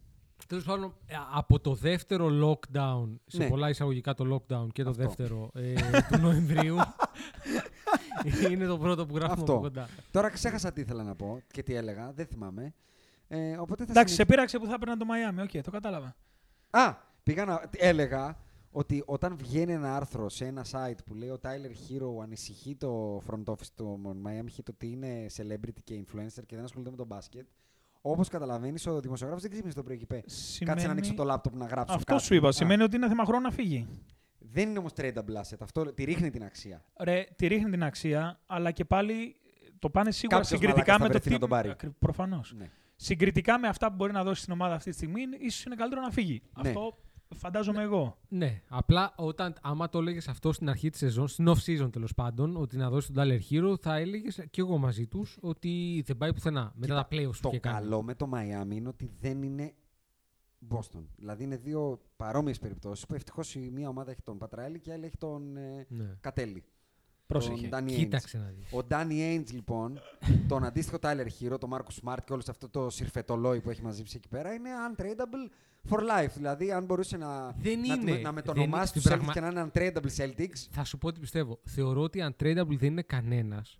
Γι' αυτό και έχει κάνει trade τον Αζέα Thomas, έχει κάνει, έχει κάνει trades. Όλοι είναι tradable. Απλά στο μυαλό του Danny Ainge ο, Ξεκινάμε ο, από το ο- untradeable. Ο, ο Jason Tatum είναι straight up με τον Zion Williamson. Straight Συ- up. Τουλάχιστον. Έτσι. Τουλάχιστον. Και- και Εδώ θέλω έχουμε και δύο ακούσει- picks. Εδώ έχουμε ακούσει άλλα κι άλλα. Ρε. Εδώ ε, ε, πήγανε στους ε, Atlanta Hawks και ζητήσανε τον John Collins και είπαν οι άλλοι δώστε μας τη με τον Jalen Brown straight up και είπαν οι άλλοι εντάξει αν θέλετε τον Jalen Brown θέλω και τον Trey Young και τον Clint Capella και τον Bogdan Bogdanovic δηλαδή. Τώρα μιλάμε για παράνοια. Η- Ο Pat Riley ευτυχώς δεν έχει δείξει κάτι τέτοιο. Κάνει και την τρελίτσα του και τον Εγκοντάλα του θα πάρει και τον Αρίζα του. Συνήθως θα κατεβάσει τα βρακιά του αντιπάλου. όταν Αλήθεια θα το είναι. κάνει. Αλήθεια είναι. Αλλά θα το κάνει. Ρε παιδί μου, είναι αυτό που καμιά φορά λες, άμα είναι να χάσω από αυτόν ή να μου τα κατεβάσει αυτό. Α, τε- κατέβασε τα ρε πατέρα. Δηλαδή, αν έρχονταν ο πατέρα και μου έλεγε να στα κατεβάσω, θα έλεγα. Δεν γαμιέται. Λίγο δηλαδή, όμως. άμα είναι μια Νομίζω φορά στη ότι ζωή το μου, έκανε. λίγο, λίγο, Νομίζω λίγο. το έκανε στο trade deadline. Ναι, βέβαια, αυτό. Τους κατέκλεψε. Πήρε μια κάλτσα, ένα κομπινεζόν και ένα σόβρακο και. δεν, τα δεν, έκανε νομι- παίχτες. δεν, δεν νομίζω ότι είχε κομπινεζόν μέσα. Α, δεν είχε ούτε Όχι, κομπινεζόν, όχι, ναι. όχι. Εντάξει, οκ. Α, δεν είναι ο Kelly Oubre το κομπινεζόν. Όχι, ο Kelly Oubre είναι η κάλτσα. Α, η κάλτσα. Η κάλτσα, ναι, γιατί τη φοράει στο κεφάλι μαζί με το μαλλί. ναι, ξεκάθαρα, ξεκάθαρα. Πάρε, πάρε δικά σου επόμενα takes, γιατί Τίποτα, ε, θα μου πεις και άλλη άρεσε- μαλακία και το νιώθω. Μου άρεσε που Α. είπατε για τη Βοστόνη. Θα κάνω κάτι το οποίο το σιχαίνομαι Ναι. και θα πω Θα ότι. πεις για υπά- τον Jason Tatum. ή- Όχι, υπάρχει πιθανότητα, υπάρχει πιθανότητα να δικαιωθεί ο Ιάσονας. Α, α. Κάτι το οποίο δεν θα Καταρχήν ήθελα. αυτό είναι θλιβερό που λες. Δεν Α, συμβαίνει με- συχνά. Το ναι. συχαίνομαι. Θλιβερό, Το θλιβερό. συχαίνομαι. Δεν συμβαίνει συχνά. Αυτή τη στιγμή ισχύει, νιώθω δεν σαν τον συμβαίνει Τζίκο που μιλάει κάποιο απέναντί του για τον Russell Westbrook. Έτσι. Αλλά Ναι, είναι σπάνιο να ζορίζομαι δικαιώνω, που το πέφτω κάνω. έξω Από την συχνά. άλλη, έχω και μια χαρά. Μμμ. Γιατί θα πάρω ένα υποθετικό σενάριο που ίσως να μην είναι και τόσο υποθετικό. Τι Ωραία, εννοώ; πάμε. Οι New York Knicks. Κνίξ και Knicks. κνίξ και κνίξ και κνίξ. Άκου, Και εδώ Τώρα πέρα- έχουν Α, γίνει νίξε. και Knicks. Τώρα που κερδίζει Θα έχουν έπρεπε γίνει να Knicks. έχουν γίνει Και Knicks Knicks. εδώ και καιρό. Και Λοιπόν. κνίξ και κνίξ. Ε, Knicks, λοιπόν. Λοιπόν, Ναι, οι ναι, New York τώρα. Knicks είναι στο νούμερο Να σου πω, 4 Αντρέα, ξέρεις πολύ καλά, τώρα θα σε της διακόψω. Ανατολής. Οι μετονομασίες και η- η- ο, ο απογαλακτισμός από τα παρατσούκλια δεν επιτυγχάνεται με 33-27 Δεν το ρεκόρ. ζήτησα. Α. Άφησε με να Α, ολοκληρώσω. εντάξει, ωραία. Και κνίξ λοιπόν. Δεν αφήνεις να ολοκληρώσει κάποιος. Το κάνεις αυτό. Ναι, Λοιπόν, ε, είναι στο νούμερο 4 αυτή τη στιγμή οι Knicks. μάλιστα. Επειδή πιστεύω ότι το Miami θα μπει στην εξάδα. Ισοβαθμούνε. Για να τα λέμε όλα. Ισοβαθμούνε με τους Atlanta Hawks Ωραία. που κάποιοι λέγανε ότι κάτσε να τους δούμε φέτος. Ωραία. Και λέω λοιπόν, επειδή λοιπόν θεωρώ ότι η Knicks είναι μια ομάδα σκληρή, δεν είναι ευκολοκατάβλητη. Ναι, είναι σκληροτράχυλη. Ναι. Tom Είναι, Dividou. αν είχε και δύο-τρει ε, τύπου. Όχι Jimmy B. Ναι, αλλά- πιο βαρβάτους, ρε Ναι, παιδί μου. άμα είχε δύο τύπους 90s, ας πούμε, θα σου έλεγα ότι Ναι. είναι και ζώρικη να την περάσει κάποιος Μμμ, στα playoff. Θέλω να δω πού θα καταλήξει αυτό το take. Έχω Ε, μεγάλη περιέργεια. θεωρώ- Σιγά, σιγά, σιγά, θεωρώ σιγά. ότι- Θέλει κάτι καλό να πει ε, για τους Knicks και ψάχνει. Όχι. Τι. Δεν θέλω να πω για τους Knicks. Α. Είναι πάσα, είπα από το προηγούμενο, επειδή Μάλιστα. πιάσατε του Boston Celtics. Μάλιστα. Θεωρώ ότι ο Ιάσονας θα δικαιωθεί δυστυχώς για πολύ κόσμο εκεί έξω. Μμμ. Ε, και οι Boston Celtics θα πάνε στο 7-10. Μα Όχι, το αμπέλα λέει το όχι λεγόμενο. εδώ collectively το λέγαμε ότι θα βγει Οκ. okay. πάνω στο 7-10. Α- Ναι, απλά αμπέλα θυ- λέει. επει- επειδή θυμάμαι του Ιάσονα τα rankings, τα αρχικά, ε, θυμάμαι ότι είχε πει στο 7-10. Ναι. Και είχε κάνει λίγο εντύπωση. Ναι. Ε, Κοίτα, υπάρχουν κάποιοι που θεωρούν ότι ο Jason Tatum είναι ένας ε, άνθρωπος, ε, να το πω έτσι, life changer, ρε παιδί μου, ότι εμφανίστηκε ο Εμπαπέ, ας πούμε, να στα Πε- πω ποδοσφαιρικά. Ε, Perennial, δεν είναι ο Εμπαπέ ο άνθρωπος. perennial MVP, τέτοιο. Perennial MVP, All-Star, Untradeable, ε, Quadruple Double. First Όλα. team All NBA. Ναι, μπράβο. Ο Tatum είναι ένας Μπάλες. ποιο- Επειδή τον έχω και στο fantasy, γιατί στο fantasy δεν έχει συναισθήματα. Παίρνεις ακόμα και τον, ε, το διάβολο αν χρειαστεί. Έχω καταλήξει να Εδώ πάρω το έχω- Wiggins κάποτε. στη Παιδάκι ζωή μου, εδώ εγώ έχω τρίτη τσερή χρονιά τον Μάρκου Σμαρτ. Μπρα- Έχω καταλήξει να πάρω το Wiggins. Αυτό δεν μπορεί να το ξεπεράσει τίποτα. Εντάξει, κάτω από το Wiggins δεν υπάρχει τίποτα. Είναι και ο Westbrook από πάνω του είναι. Έχω πάρει το Wiggins. Εγώ έχω λοιπόν το Datum και με έχει φιλοδορήσει με ένα καταπληκτικό τρία μάτς αυτή την εβδομάδα, εκ των οποίων τα δύο μάτς είχε κάνει 5 στα 34 σουτ, το οποίο δεν μπορώ να καταλάβω πώς μπορεί να το κάνει επαγγελματής αθλητής. Με 10 λάθη. με 10 λάθη, 5 και 5.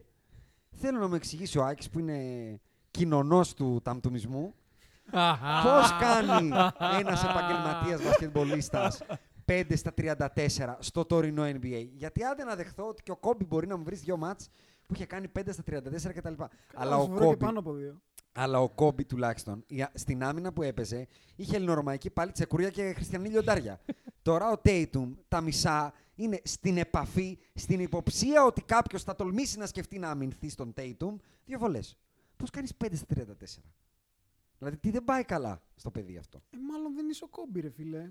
Ενώ, ενώ παίζεις σαν αυτόν. Να πω λοιπόν ότι θα ήθελα πολύ το take σου για, γιατί πλέον έχει ξεπεράσει το rising star. Είναι πλέον solidified star ο Tatum τέλος Ναι, πάντων. Τι take θες. Βλέπεις, να, βλέπεις κάποια έστω και μικρή νότσα παραπάνω φέτος. Βλέπεις οτιδήποτε καλύτερο από πέρσι πέρσι. εννοείς. Ναι. Και θα, έχω και δεύτερη ερώτηση γι' αυτό. Γιατί μου κάνεις ωραία πάσα, Αντρέα. Δεν ξέρω αν βλέπω κάτι παραπάνω Το από συνηθίζω. πέρσι, Μμμ. αλλά μου αρέσει πολύ αυτό που βλέπω σίγουρα. Βλέπεις όμως να είναι θα αυτό τον που ήθελα λέμε... πάρα πολύ στην ομάδα μου. Και εγώ θα τον ήθελα πάρα πολύ στους Τρίτο. Lakers, Αντί του Drummond να είναι τρίτος. Άμα Ναι. έχω τον Λεμπρόν και τον LeBron Davis, AD εννοείται. Άμα έχω Καλά, LeBron και- προφανώς, ρε. LeBron AD Tatum θα το έπαιρνα. Όπως όμως θα έπαιρνα και το LeBron AD PG. Οκ. Εύκολα, ναι. Ναι. Το Δεν- Λε- γενικά δίπλα στο Η LeBron και τον ερώτηση AD λοιπόν πολλά είναι, θα είναι έπαιρνα. δίπητη, γιατί έρχεται και με έναν άλλον ε, αγαπητό, που δεν τα αναλύσαμε. Δε- Γιατί δεν υπήρχε έτσι να αναλύσω τον Τόνσιτς με τον Παπανδρέου. Θα φεύγα από εδώ μαλλιοκούβαρα, δεν είχα κανένα λόγο. Πολύ ικανοποιημένος και από τους δύο είμαι φέτος. Βλέπεις κάτι παραπάνω και από τον Λούκα. Γιατί εγώ πάλι βλέπω και το ίδιο. Αυτό. Είδαμε τι είναι. Εκεί, αυτό θα βλέπουμε. For life. Δεν θα δεις κάτι παραπάνω. ε, να ρωτήσω κάτι. Είναι κακό να βλέπεις for life δηλαδή αυτό που κάνει; Όχι, αλλά να θυμίσω ότι το πρώτο προτέρημα θεωρητικά του Ντόνσιτ είναι πάντα λέγανε πω, πω κοίτα τι κάνεις στα 21, φαντάζομαι θα κάνεις στα 30. Αντίστοιχα με τον Tatum λέγανε πω, πω είναι τρίτη σεζόν και είναι ακόμα 21, φαντάζομαι θα κάνεις στα 25. Εγώ καταλάβαινα πάντα αυτό που έλεγες για το ταβάνι. Ότι είναι πιο κοντά στο ταβάνι. Και του. ρωτάω χωρίς εγώ να πω αν έχει άλλο. Αλλά εγώ Βλέπεις πάντα έλεγα άλλο. ότι θα μπορεί να συνεχίσει να το κάνει και θα το κάνει πιο εύκολα ενδεχομένως. Δεν έλεγα ότι θα γίνει άλλος παίκτης. Οκ. Για ποιον από τους δύο μιλάμε τώρα; Για, Για τον Λούκα. Για τον Λούκα. Βλέπεις Κοίτα. σε κάποιον από τους δύο το παραπάνω ή να το, να το Να, υπόσχονται; να έχει παραπάνω. Ναι, κάτι άλλο. Να πεις Ε, ρε φίλε, πιστε- ο Λούκα έχει κι άλλο. πιστεύω- π.χ. Πιστεύω ότι ο Tatum έχει παραπάνω. Έχει παραπάνω. Ναι. Θεωρείς ότι μπορεί να το βγάλει; Γιατί αυτή τη στιγμή δεν το κάνει σταθερά αυτό που έκανε την προηγούμενη εβδομάδα. Ακριβώς, ακριβώς. Γιατί αυτό, αυτό πήγα να πω. Ότι την προηγούμενη εβδομάδα, σε- τον έκραξα τώρα για την τωρινή, την προηγούμενη είχε βάλει Ήταν 40, τρομερός. 45, Ήταν 50. τρομε- ήταν τρομε- και όλα μέσα, ε. μεγάλη όλα σοπα μέσα. ήταν. Αλλά εγώ Αυτό- θεωρώ ότι το, περι... το, το περιβάλλον είναι το μεγάλο πρόβλημα του Tatum. Εκεί ήθελα να καταλήξω. Και γι' αυτό Μπορεί, λέω για την μπορεί πάσα να του είναι Αντρέα. αυτό που Θα λέει ο σου πω Αντρέας, τι που είπε γίνεται. πριν ο Αντρέας. Το μπάσκετ του Brad Stevens είναι ό,τι πιο κοντά έχουμε σε μπασκετικό κομμουνισμό. Ναι, έτσι Ωραία. ακριβώς. Έτσι Λοιπόν, ακριβώς. Πάω, Πάω φιλελές, φιλελές, έρχεται. ε, ξεκίνα έρχεται. να γράφεις, ναι. Μπράβο. Έρχεται. Οκ. Που είμαστε όλοι αυτό λίγο kumbaya, λίγο, ξέρεις, είμαστε είναι όλοι κολέγιο ένα. coach, και Σειρά αυτό- μου, Είναι σειρά κολέγιο μου. coach. Μπράβο, είναι κολεγιακός coach. Ωραία. Εγώ προσωπικά θεωρώ ότι ο Tatum με έναν προπονητή, ο οποίος θα πει ξεκάθαρα ότι ξέρεις τι, α, ε, θα δοκιμάσουμε να στήσουμε πάνω σε μια ομάδα και είσαι το πρώτο βιολί κτλ. Άσχετο αν δεν πιστεύω ότι θα πρέπει να είναι το πιο πρώτο Ναι. βιολί. Δεν έχει σημασία. Θα παίρνει 40 σου, Αλλά το και οι επόμενος Celtics 20. δεν έχουν πάει κατά τη γνώμη μου committed να πούνε λοιπόν στείνουμε στο Jason Tatum. Ναι. Όχι, στείνουμε στο pass και κουνιόμαστε Ναι. όλοι και όλοι θα πάρουμε την μπάλα και ο- όλοι θα φάμε. Basketball socialism. Λοιπόν, εγώ θεωρώ ότι το πρόβλημα του Tatum για να, για να φτάσει την νότσα που λες εσύ, Άκη, ότι θα έχει μεγαλύτερο ταβάνι, είναι μακριά από του Celtics Βοστόνης ή μακριά από τον Brad Stevens; Αντρέα, πιστεύεις Είμαι μαζί στον, σου σε αυτό. στον Το αθλητικό θέμα είναι- σοσιαλισμό; Συγγνώμη, Α, πριν, πάμε, πριν πάμε. ξεκινήσει ο Αντρέας. Βλέπω σίγουρα όμως έναν παίκτη που αυτό μπορεί να το κάνει σταθερά. Το, την καλή του Βάση- εβδομάδα εννοείς. Την κα- Μα Να αυτό τη για μένα είναι το σταθεροποιήσει. πρόβλημα αυτή τη στιγμή. Η Πάντα αστάθειά πίστευα του. και το ξέρατε ότι μπορεί να το κάνει αυτό. Δεν βλέπω κα- πολλούς παίκτες που υπάρχουν στο NBA με αυτό το skill set και το ταλέντο. Ναι, πιστεύεις λοιπόν, Αντρέα, στον σοσιαλισμό; Πιστεύεις ότι μπορεί πάλι να το φέρω στο δικό σου γήπεδο να υπάρχουν τέσσερα χαφ και οι τέσσερις θα είναι το καλό χαφ της ομάδας. Γίνεται; Ε, κοίταξε, έχει γίνει. Έχουν υπάρξει ομάδες με, Ναι, αλλά με με διακριτούς ρόλους. με διακριτούς ρόλους. Αυτό εννοώ. Θα σου πω. Δηλαδή, ε, κοίταξε, ο επειδή Μπουσκέτς γενικότερα... με τον Τζάβι, ξέραμε τι κάνει ο ένας και ο άλλος. Ναι. Δεν λέγαμε σήμερα είναι η Ε, βραδιά του Τσάβη να δώσει 10 Μπράβο. πάσεις Εγώ και θα, αύριο τους έλεγα, Busquets. εγώ θα έλεγα Μπουσκέτς, Τσάβι, Νιέστα, ήξερε τι κάνει ο καθένας στο γήπεδο. Αυτό είναι σπάνιο να γίνει και θα σου εξηγήσω γιατί. Γενικότερα στο ποδόσφαιρο δεν, υπάρχει, ε, δεν υπάρχουν πολλά νούμερα. Τι εννοώ; Η πάσα είναι ένα νούμερο το οποίο όμως ε, εσύ που το βλέπεις από την τηλεόραση δεν το καταλαβαίνεις. Ναι. Ή μπορεί να είναι μια πάσα που μπορεί επειδή με έχει κλείσει ένας αντίπαλος να τη δώσω δίπλα ή πίσω. Που για μένα στο ποδόσφαιρο αυτό είναι, αλλά δεν έχει καμία σημασία. Αυτή ε, η μοναδική πάσα μπορεί να γίνει πλάγια ή πίσω θα είναι αυτή. Οκ. Έτσι. Ε, για να μπορέσεις να φύγεις σε κάποιον άλλο χώρο. Αλλά από εκεί και πέρα δεν υπάρχουν πολλά γκολ, δεν υπάρχουν πολλά σουτ. Δεν Ναι. υπάρχουν δηλαδή. δεν υπάρχουν τα metrics Ναι, τα που τα ο, metrics ο άνθρωπος ο ακριβώς. απλός θα το πάρει, θα διαβάσει 10 σειρές και θα Ναι, πει ναι, «Ε, δεν έχει box έπαιξε score. καλά αυτό. Δεν Έβαλε έχει 30 box δεν έχει score. το box ουσιαστικά. score. Συν ότι, όπως είπες, μια πάσα πίσω θα γράψει εύστοχη πάσα, Μπράβο. αλλά είναι μια λάθος πάσα, γιατί μπορεί να έκλεισε το center back. Γιατί μπορεί να ήταν μόνος του Ναι, ο Χαφ και να μπορούσε να την οδηγήσει Ναι. να την παίξει μπροστά. Έτσι. Ε, αυτό τέλος πάντων είναι το δικό μου το μυαλό Ναι. τα σκέφτεται αυτά. Έτσι. Άλλοι μπορεί να τους αρέσουν τα αμυντικά Χαφ που παίζουν την μπάλα δίπλα και πίσω. ναι. Οκ, εγώ δεν το μπορώ. Αλλά αυτό δεν έχει καμία σημασία. Αυτό που ήθελα να πω είναι για τον, μπασκε- για τον μπασκετικό Ναι, για- σοσιαλισμό. γι' Μια αυτό μικρή λέω. παρένθεση. Εγώ τα λάτρευα αυτά τα χάφ όταν έβλεπα ποδόσφαιρο. Το πίσω πασά. Πω, πω, πω, Φανταστικό. πω, πω, Ήθελες να πω, φτάνει πω, μέχρι πίσω στον πω, Νικοπολίτη πω. να κάνει το Που βολί. την, ναι, που την έστελναν Εντάξει, ωραία έλα. πίσω, ε. Ναι. Σ- Σβηστή, έσβησε Ναι, το ναι, τέρμα ναι, και έλεγες ναι. αυτός δεν κάνει ποτέ λάθος. Αυτός λοιπόν, άμα το δεις, άμα Ναι. πας μετά και δεις τα νούμερα όπως κάνεις στο Ναι. μπάσκετ και δεις γράψει. 93-95% ευστοχές πάσε, λες μαλάκα αυτός δεν κάνει λάθος πάσα. Ναι, αλλά δεν κάνει και μπροστά πάσα. Εγώ προτιμώ δηλαδή να κάνω μία Ναι. πάσα με ρίσκο. Αν ήταν μπάσκετ θα είχε κάνει 8 που άμα, δευτερόλεπτα. που άμα την, ναι, που άμα την ε, κοντρολάρει ο επιθετικός μπορεί να βγει μόνος του με τον τερματοφύλακα. Αλλά στο μπάσκετ, για να το πάω εκεί, θεωρώ ότι είναι ανάλογα, επειδή το έχουμε δει και έχει πετύχει και έχει πάρει πρωταθλήματα αυτός ο σοσιαλισμός, Ω, Όπα, όπα, πού; στο Σαν Αντώνιο. Κάτσε, περίμενε. Είναι άλλο ο Tatum, ο Jalen Brown και Συμφωνώ. ο Φουρνιέ Για και το άλλο σύστημα ο όμως, Καουάι, ακριβώς, ο και Ντάκαν, εγώ ο Θα Πάρκερ και ο Μάνου. καταλήξω. Ακριβώς. Ναι. Θα καταλήξω. Είναι ανάλογα τον προπονητή. Τι εννοώ; Ναι. Ο μπασκετικός σοσιαλισμός που λες εσύ, επειδή δεν τα πάω καλά και με την πολιτική, αλλά φαντάζομαι τι εννοείς, είναι να έχεις τον Πόποβιτ στους Spurs και να ξέρεις ότι ο Καουάι θα πάρει 15 προσπάθειες, ο Πάρκερ 15, ο Τζινόμπιλ 15 και ο Ντάγκαν 20. Ναι. Πήρε πρωτάθλημα. Θα σου, θα σου πω όμως ότι ε, γιατί δεν είναι σοσιαλισμός, γιατί έχει δυνάστη.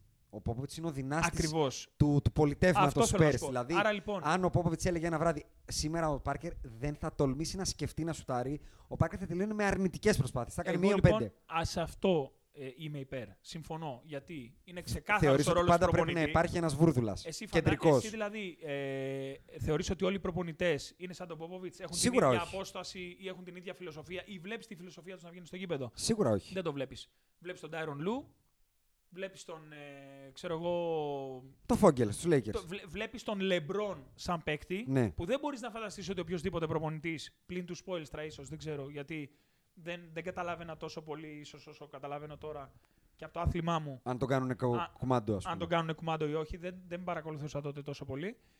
Ε, θεωρώ ότι με έναν προπονητή σαν τον Πόποβιτ ή δεν ξέρω εγώ σαν τον Πατ Ράιλι ή σαν τον Φιλ Τζάξον, μιλάμε τώρα για Ναι, ιερά top. τέρατα, έτσι. top. Ε, Μπορείς να το πετύχεις. Τώρα, αν θα το κάνει ένας κολυγιακό προπονητή που Εντάξει, Τσίκο το να- καταλαβαίνει καλύτερα από μένα. Ξέρεις Να τι σου πω όμως. κάτι όμως. Είναι άλλο να έχεις τον Tim Duncan. Ναι. Έτσι, δηλαδή, ο ο Tim Duncan. Δηλαδή, μιλάμε έναν από τους πέντε καλύτερους ψηλούς όλων των εποχών. Οκ, τώρα αν είναι στο 2, στο 5, στο 1, στο 3, δεν έχει σημασία. Μιλάμε για τον Tim Duncan. Έτσι, μιλάμε για τον Manu Ginobili. Μιλάμε για τον Tony Pa- Ο Tatum δεν είναι τίποτα από αυτά. Έτσι. Ακριβώς. Εγώ για να το φέρω πάντως και με τους Knicks, Ο Tatum στους Spurs θα το πετύχαινε. Όχι. Εγώ για να το φέρω και με τους Knicks που έβαλε, τους έβαλε έτσι σε αντιπαραβολή με τους Boston, αν κάτι έχει καταφέρει ο Thibodeau, είναι ακριβώς ό,τι δεν έχει καταφέρει ο Brad Stevens. Πήρε μια ομάδα, είπε ποια είναι τα καλά και τα κακά, αυτά είναι τα καλά, ποιο είναι το στυλ μου σαν προπονητής, ε, βίτσα, μπάλα και καράτε. Ε, τι θα παίζω, 45 λεπτά τον κάθε παίχτη, γιατί αυτό κάνω πάντα στη ζωή μου. Και ποιος είναι αυτός που θα πάρει το απόλυτο ελεύθερο να κάνει ό,τι γουστάρει, ο Ιούλιος Ράντλ. Είναι καλύτερος ακόμα και από τον Τζέιλεν Μπράουν. Δεν το ξέρω. Θεωρητικά είναι, για μένα είναι, αλλά δεν ξέρω τι θα έκανε και ο Τζέιλεν Μπράουν αν είχε το ελεύθερο της επί 40 λεπτά. Άμα θες σήμερα θα κάνεις 15 assist. Άμα δεν θες θα βαρέσεις 50 shoot. Το μεγάλο πρόβλημα της Βοστόνης και το λέω από το καλοκαίρι είναι ότι έχει άπειρους παίχτε που είναι καλοί για τέταρτο-πέμπτη σε καλές ομάδες, άπειρους παίχτε που είναι καλοί για δευτερότριτη σε καλές ομάδες και άπειρους παίχτε που είναι για Ευρωλίγκα. Και Ναι, δεν έχει ναι, κανένα ναι. καλό. Πραγματικά καλό. Πάντως επιστρέφοντας στο ερώτημά σου, Ναι. Εγώ από ό,τι καταλαβαίνω λες ότι πιστεύω ότι ο Jason Tatum είναι ένας πολύ καλός παίκτης. Εξ αρχής το πίστευα. Ε, αλλά δεν έχει βρει καθοδήγηση. Θεωρώ ότι θα τον καταστρέψουν, να το πω έτσι. Είναι δημοσιογραφικό τώρα αυτό, τον κατέστρεψαν, να το πω έτσι, αλλά θεωρώ ότι θα του κάνει πάρα πολύ κακό στο, και στο mindset που θα έχει στην καριέρα του, αν συνεχίσει να μένει σε ένα περιβάλλον που τον κοιτάνε στα δόντια, δεν του λένε ποτέ το αρνητικό, δεν έχει καμία πίεση, καμία απέτηση. Κανείς δεν του λέει ότι αν μείνουν έξω φέτος πάνε για άμπελα, αλλά 7-10 είσαι αποτυχημένος, αγόρι μου, δεν κάνεις.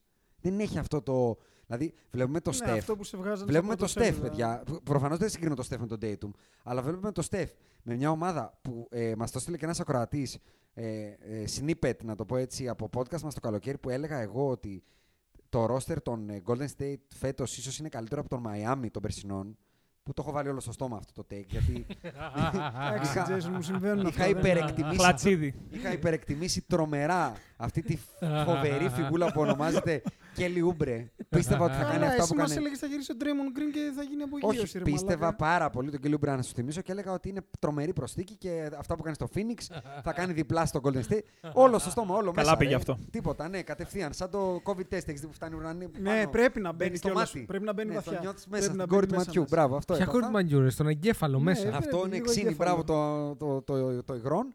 Ε, επί της ουσίας όμως, στην πραγματικότητα αυτό το roster είναι Eurocup. Δεν ξέρω, παίζει ο Jordan Poole. Βασικό ρόλο. Ο Jordan Παίζει Poole είναι πολύ. χειρότερος του Mike James. Παίζει, Και ένας παίζει- άλλος παίζει με αστείο πάρα όνομα πολύ ο είναι, ρε. Τζόρνταν Πούλ. Ο, ο, ο Τοσκάνο Άντερσον, Μπράβο, ας πούμε. αυτός, Μπράβο. το σκάνω, το Ωραία. σκάνω. Βλέπεις όμως ότι ο Στεφ, δεν, κε- δηλαδή ρε παιδί μου, δεν κερδίζει ένα μάτς. Και δεν, πα- δηλαδή τον βλέπεις, είναι μαν, θεωρεί ότι αν μείνει έξω από τα playoff, ακόμα και ο Ποντμπάσε που θα τον κράζει ας πούμε, σε μια γωνία στη γη, θα έχει δίκιο, καλά θα μου τα λέει κτλ.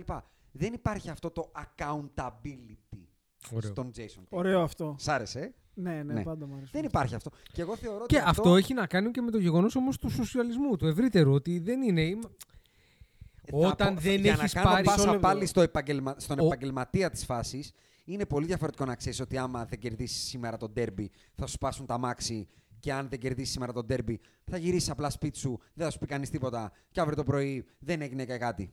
Νομίζω. Έτσι θεωρώ. Δηλαδή το κίνητρο στη ζωή για, το- για, για την υπερβολή είναι όταν έχει απαιτήσεις. Αν σου πει ο προπονητής ότι κοίτα να σε παιχτά, δεν πάει να κάνει του κουστάρι. Εγώ από την 11 δεν σε βγάζω. Ε, σιγά μην κάτσεις να προσπαθήσεις. Κοίτα, έχεις παίξει σε δύο ομάδες οι οποίες γενικά είναι... έχουν, θα έλεγε κανείς, ένα φανατικό κοινό. Ναι, Ολυμπιακός εντάξει, ο Ολυμπιακός μπορεί και να το πει και λίγο Benfica. παραπάνω. Ναι. Λοιπόν, Και ο ε, Παναθηναϊκός και αυτά. Οι ελληνικές ομάδες τέλος Ναι, πάντων. εντάξει, αλλά και η Μπενφίκα, εξ όσων γνωρίζω τουλάχιστον, είναι. Θα πω τίποτα. εγώ Πατρίς αληθινό θρησκεία, περιστατικό. Benfica. Όταν ο Σάμαρης πήρε μεταγραφή στον Ολυμπιακό, υπήρχαν στοιχήματα σε ποια επαρχιακή ομάδα θα πάει δανεικός.